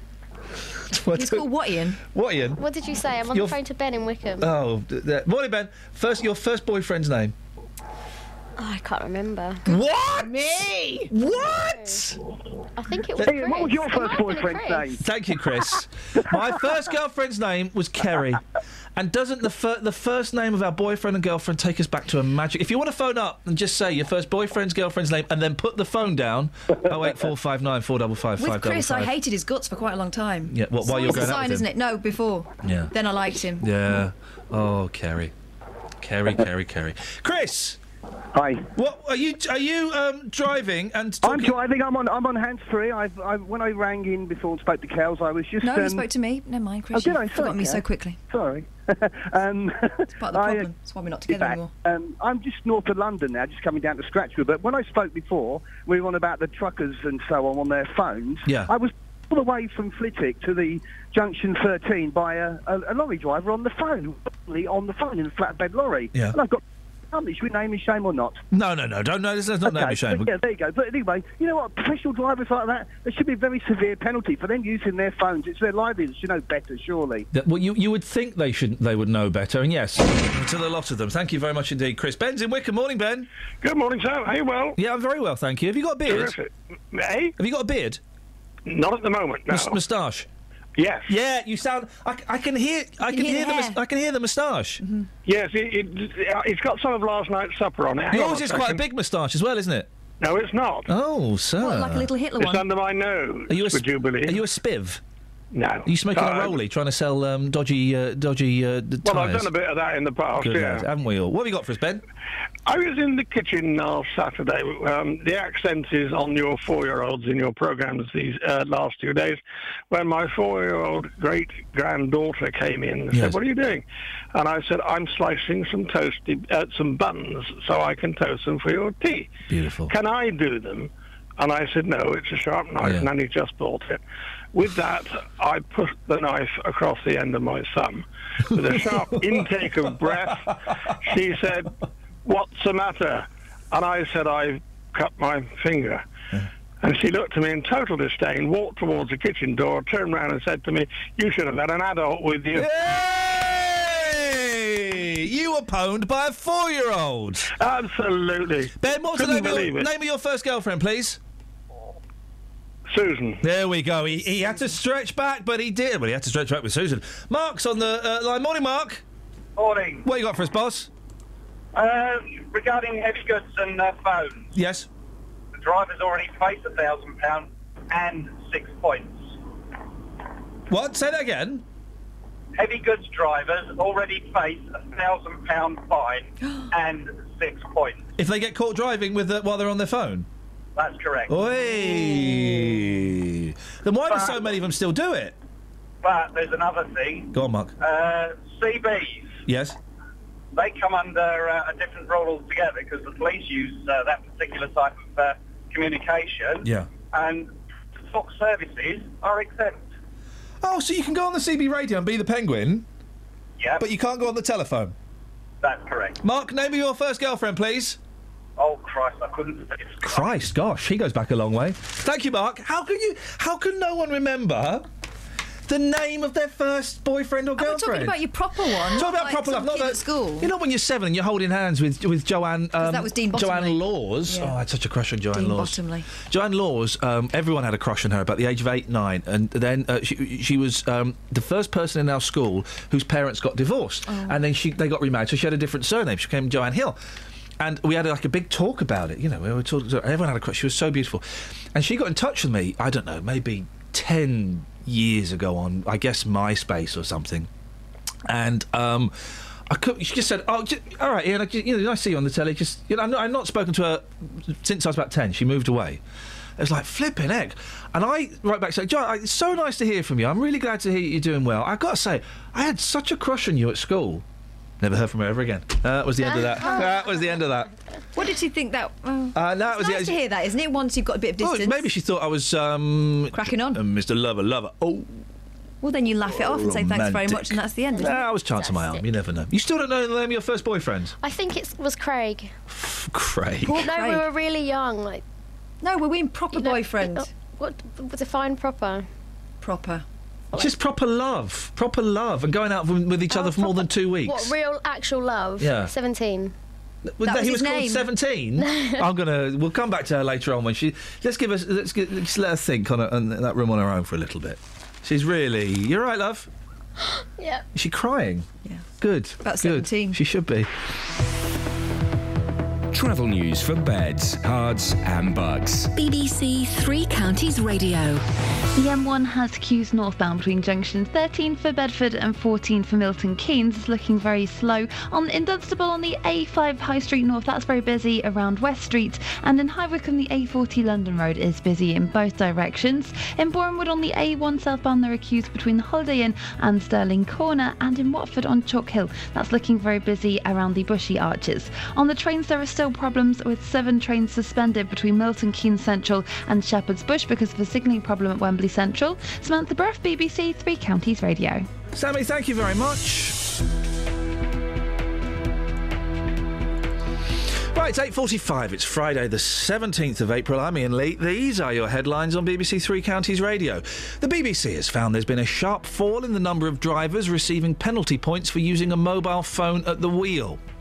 Meanwhile, a police officer has been assaulted by a driver he was trying to give a speeding ticket to in High Wycombe, because Ed Miliband, other towns are available, has rejected a direct offer from the SNP leader Nicola Sturgeon for their parties to work together. We're going to humiliate Dealey in a bit. Before that, here's the weather.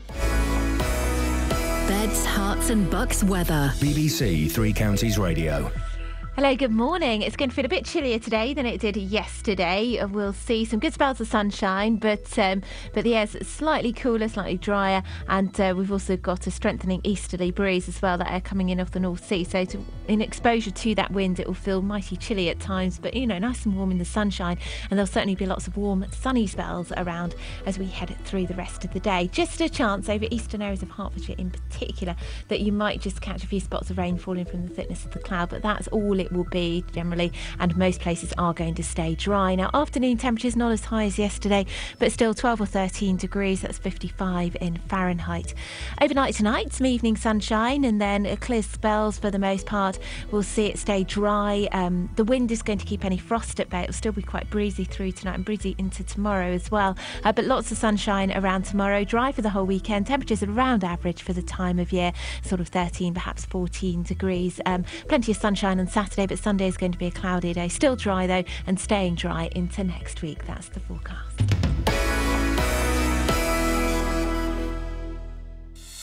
Roberto Peroni on BBC Three Counties Radio. Tip-top etiquette expert William Hanson, who is not a fan of politicians oversharing. Oh, good afternoon, Roberto. I feel slightly nauseous about that music.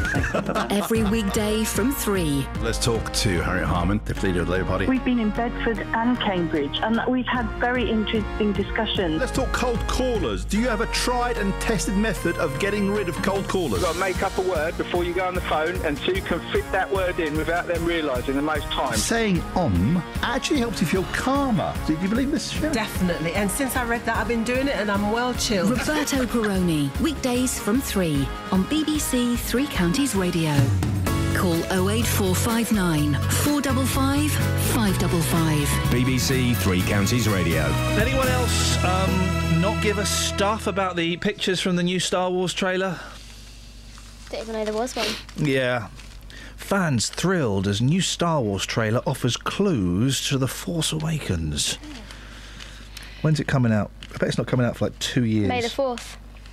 That's normally when they'll do it. Yeah, they do it, and then May the 4th be with you. Clever, clever, they do that. Yeah. No, December the 18th. What's that got to do with anything? December the 18th be with you.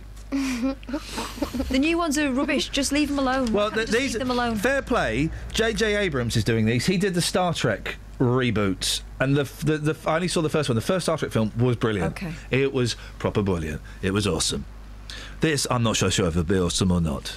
It's got old Harrison Ford in it. It's got old Harrison Ford in it. It's got all the Star Wars characters from the original movies will be in there. Harrison Ford, Princess Leia, and Mark Hamill playing... Why are you doing Jonathan Ross? He'll have some good set pieces, some witty dialogue, and... a lot of fun for all the family. 2 thumbs up. Here we go. Puff and Nonsense. The backlash begins. It began with me. E-cigs don't help smokers quit the fags. Electronic cigarette smokers are more likely to keep their tobacco habit than those who don't use them, research shows. The e-cig users, known as vapists... By you. Leave them alone. Sorry? Leave them alone. Leave the bullies that attack me.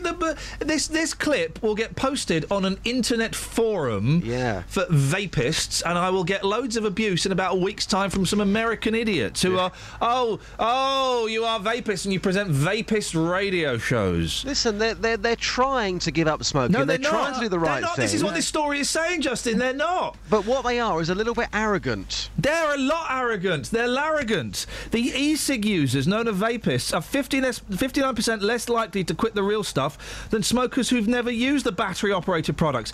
And they're 49% less likely to cut back on cigarettes. So half of vapists still smoke the same amount of cigarettes. They're G's for P's, gluttons for punishment. Calm down.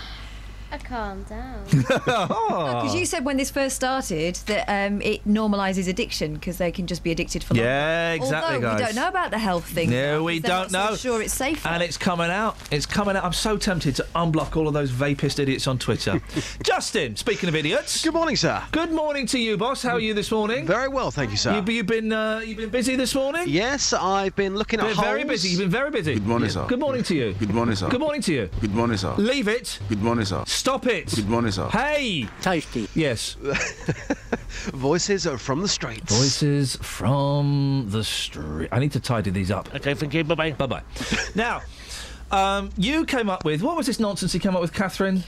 Which hole... Holes that make you go, wow. Took your breath away. That's actually quite a good one. Holes that make you go, wow. Which holes take you... We've had one phone call on it, Just. Great call, though.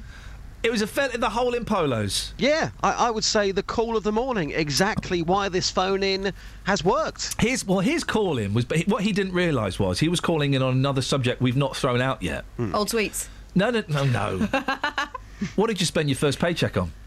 Oh, that is a good one. That is a good one, isn't it? That is a good one. We'll be doing that next week. And next week. He'll be doing that on Monday. He anticipated that. He wasn't calling in about holes that make you go, wow. Holes that make you go, wow. He was calling about what you spent your first paycheck on. I liked his story. Good old Horace. Oh. Good guy. Mm. Mm. Wait, well, Daly. Yeah. I see you've got 1 minute 59 of audio in. Have you padded that out by putting... Is the music on the beginning of this? No. Okay. No. I don't get your beef with this phone-in. It's rubbish, mate. What did you want? You did this on Twitter last night. First of all, don't road test material for this show on the internet. What responses did he get on Twitter, Catherine? Rude ones. Yeah, what did Scott say? The hole that's taking your breath away. Have a little guess. He said your bum. Yes. So I've taken this to the streets this morning. I'm live in Kings Langley right now. Home of the hole. Well, not quite. No, we're a little bit, but you moved away from there. The hole is in Leavesden, and I was there this week, this 20-foot hole in a communal garden. When I got there, I looked down the hole. It took my breath away. And then you didn't dare look down the hole this morning. Well, the hole's been covered again by the local residents. I'm not going to take the wood away. You said this morning, before you left, I'm going to take the wood away. Yeah. Yeah, geez. Yeah, okay. Yeah, geez. So, okay, boss. Whose name's above the door? Is it yours or is it mine? It's my name. It's your name. Okay. No, I remove the wood, put it back, don't put it back properly, even though I think I have done. What? A child falls down the well later on and injures themselves, if not worse. Your name's above the door. Simple solution. Put the wood back properly. Do you notice everything about this story, right, Catherine? Yeah. And this is, I think, we're lucky it's not as bad as the curse of Tutankhamun where everyone went mad or killed themselves. Mm. That actually happened. The curse of this is everybody is passing the buck. Nothing to do with me, Governor. Yep. I'm not taking responsibility for it. Yeah, exactly. Yeah, exactly. So that hole took my breath away. Got me thinking, which hole has taken your breath away? I'm on the streets of Kings Langley. And this is why this has worked this morning. People have got some very interesting stories. Take a listen. It's a great hole. Is that it? No. Tee it up again. I'm in King's Langley this morning, talking about holes which have taken your breath away, inspired by the hole in Leavesden. Here's what happened. It's a great hole. Is that it? Come on. Tee up, play it. Tee up again, go on. OK, so I'm in King's Langley, talking about which hole has taken your breath away, inspired by the 20-foot hole in Leavesden, which took mine away. Here's what people had to say. It's a great hole. Is that it? No. Oh, hang on. I can't get it to work. Here we go. Joan, here we are on the streets of King's Langley this morning. The hole which took your breath away was when you had your ears pierced. How old were you? 18. Describe the pain. Well, it was... You just gasp, you know. Yeah. Just took your breath away, just like that. Yeah, it did. Yeah. Mm-hmm. Was it like a... Yes, that's right. Yeah, OK. Love... I'm going to... Right, we're going to break this down, Justin. Yep, yep. That hole didn't take her breath away. That was what injury have you foisted upon yourself that hurt you? Incredible. I will tell you what each of these people are talking, what their phoning is they're talking. Okay, that one is, what injuries have you... when have you paid someone to hurt you? That's what she's calling it about there. Fair enough, OK. Should we carry on? Yeah, yeah. Here we go. The earrings, by the way. Thank you very much indeed. Have a good weekend. Thank you. It's a great hole. Pete, tell me about the hole which has taken your breath away. Well, the one that comes to mind is the 17th at St Andrews in Scotland. It's quite a tight dog leg, and your drive's got to go over the corner of a hotel. Catherine, that's like... Where have you been on your golfing holiday? Guys, let's carry on. Yeah. And you got to, if you don't land on the fairway, if you go slightly left, you're in all the rough. And how'd you play golf? So when you saw that, you thought, wow, it quite literally just... It took your breath away. And your second shot's even more difficult, because if you go over the hole, you go out of bounds on a road up against a flint wall. Can you still talk about golf? Yeah. What's the longest you can talk about golf? Golf or call me now. Horrible bunkers round the hole as well, so it's very difficult, I think. What's another name for a sandpit? Other uses for sand? Call me now. It's a good point, well made, and well explained as well. No, thanks for your time. Okay. So far, Justin, the two voices have not spoken about holes that make you go, wow. Well, they have. Oh, they have. That's right, Ray, which hole has taken your breath away? Courtney Love. Now, come on. Which four-letter bands do you like? Do you love her? I do. Thank you very much. He has no idea who she is. OK, let's go. We've got another 43 seconds of this. Thank you. Oh, Brian. Oh, Brian. This is the Holy Grail. Traffic, hole in my shoe. It took your breath away. What's your memories of listening to that? It made you think about it, yeah. What was it? This is, can you give me a quick one for my musical moments for the weekend? Nope. This is two birds, one stone. About, you know, you listen to it to find out what it was about. You know, This is what holes have made your teeth go away. I can sing it now, but I'm not going to. Oh, go on, please, go on, sing it. No, I remember a bit. Hole in my shoe. No, I can't sing it. My mouth will dry at the moment. Your mouth's dry? Yeah. Are you a pro? A what? A pro. What's a pro? Well, a professional. You're saying your mouth's dry. Are you a former singer? Or... No. Traffic hole in my shoe. Took your breath away when you first heard it. You wondered, what on earth is that all about? That hole in a shoe. For me, is perfect. Thank you so much. All right, thank you there. Justin. Guys. Justin. Guys. Justin. Guys. Justin. Guys. Justin. Guys. Justin. Guys. Justin. Guys. Justin. Guys. Justin. Guys. Justin. Guys. Justin. Guys. What was that all about? I've delivered you with the goods once again. I've delivered you with four stories. You came up with one. I've delivered you with the goods. What does that even mean? You asked me to go on the streets and ask people about holes which took their breath away. No, I didn't ask you to. You insisted. You insisted. You wanted it. I gave it to you. You thought nobody would have any stories. They didn't. I would come on here and be humiliated. I've given you four of the very best, the creme de la creme. The only four. The creme de la creme of holes. Yes. Justin, guys, could you sing to us? When a man loves a woman. Thank you very much indeed, Justin. Well, isn't that wonderful? JBS hasn't heard that before, look. Isn't that wonderful? That's it. We kind of petered out the last 4 or 5 minutes. I mean, really, you guys should have been listening to the first hour. That was special. Podcast will be out a little bit later on, probably pop up in a couple of hours on the BBC Three Counties website. And then it tends to get onto iTunes sort of Friday afternoon, Friday evening, or thence about. So let's get the trav. Travel news for beds, cards and bugs. BBC Three Counties Radio. There are queues on the M1 northbound from junction 13 for Bedford to 14 for Milton Keynes, and southbound it's looking very busy on the exit slip road at junction 14 for Milton Keynes. In Bedford, the A6 is very busy northbound between the A421 and Rope Walk, and in Dunstable the A5 High Street is very slow around the Church Street junction. In Mill Hill, the A1 Watford Way is busy southbound between the Apex Corner and Mill Hill Circus. Nice. And on the trains, southern trains are suspended between Milton Keynes Central and Shepherd's Bush. That's because of a signalling problem at Wembley Central. Samantha Bruff, BBC Three Counties Radio. Thank you so much, Samantha. Guys. Hey, D-Lee, come on, give us a break. That's it, that's your lot. Thank you very much, Kelly. Thank you, Justin. Guys. Catherine, we need to have a word after the show. I mean, seriously, this cannot continue. Podcast will be up soon on Monday. Oh, do tune in between 6 and 7. It's the secret hour. We're going to try and name it. Oh, and let's end with a little bit of this, shall we? Have a good weekend, everyone. Ta-ta. When a man loves a woman... Local and vocal across beds, hearts and bucks. This is BBC Three Counties Radio. Thank you, Ian. Good morning. Welcome to the JVS Show. I'm Jonathan Vernon-Smith. It's Friday. It's 9 o'clock. And on today's big phone-in... what should the punishment be for using a mobile behind the wheel? Fewer people are being prosecuted for using their mobile phone behind the wheel as more and more guilty drivers are sent on educational courses instead. The number of drivers given points for mobile phone use dropped by nearly a quarter from 2013 to 2014, the steepest drop in 5 years. Lead officer for roads policing, Suzette Devonport, says that she'd like any driver caught using a phone more than once to face disqualification.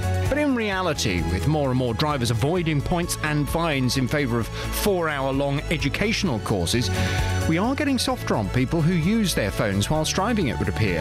Well, I want to hear your thoughts on this today. What should the punishment be for using a mobile behind the wheel? Pick up that phone, come on and have your say on 08459 455 555.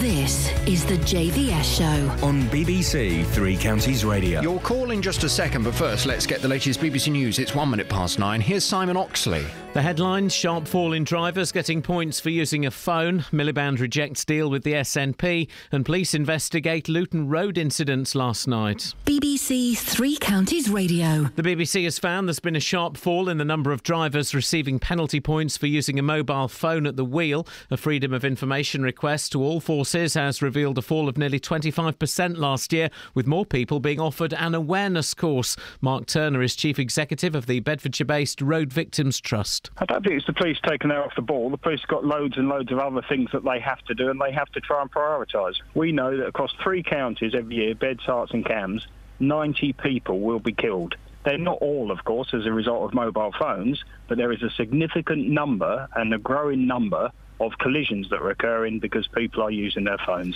Meanwhile, a police officer has been assaulted by a driver he was trying to give a speeding ticket to in High Wycombe. It happened at 11 p.m. on Wednesday night in Chestnut Avenue when the traffic policeman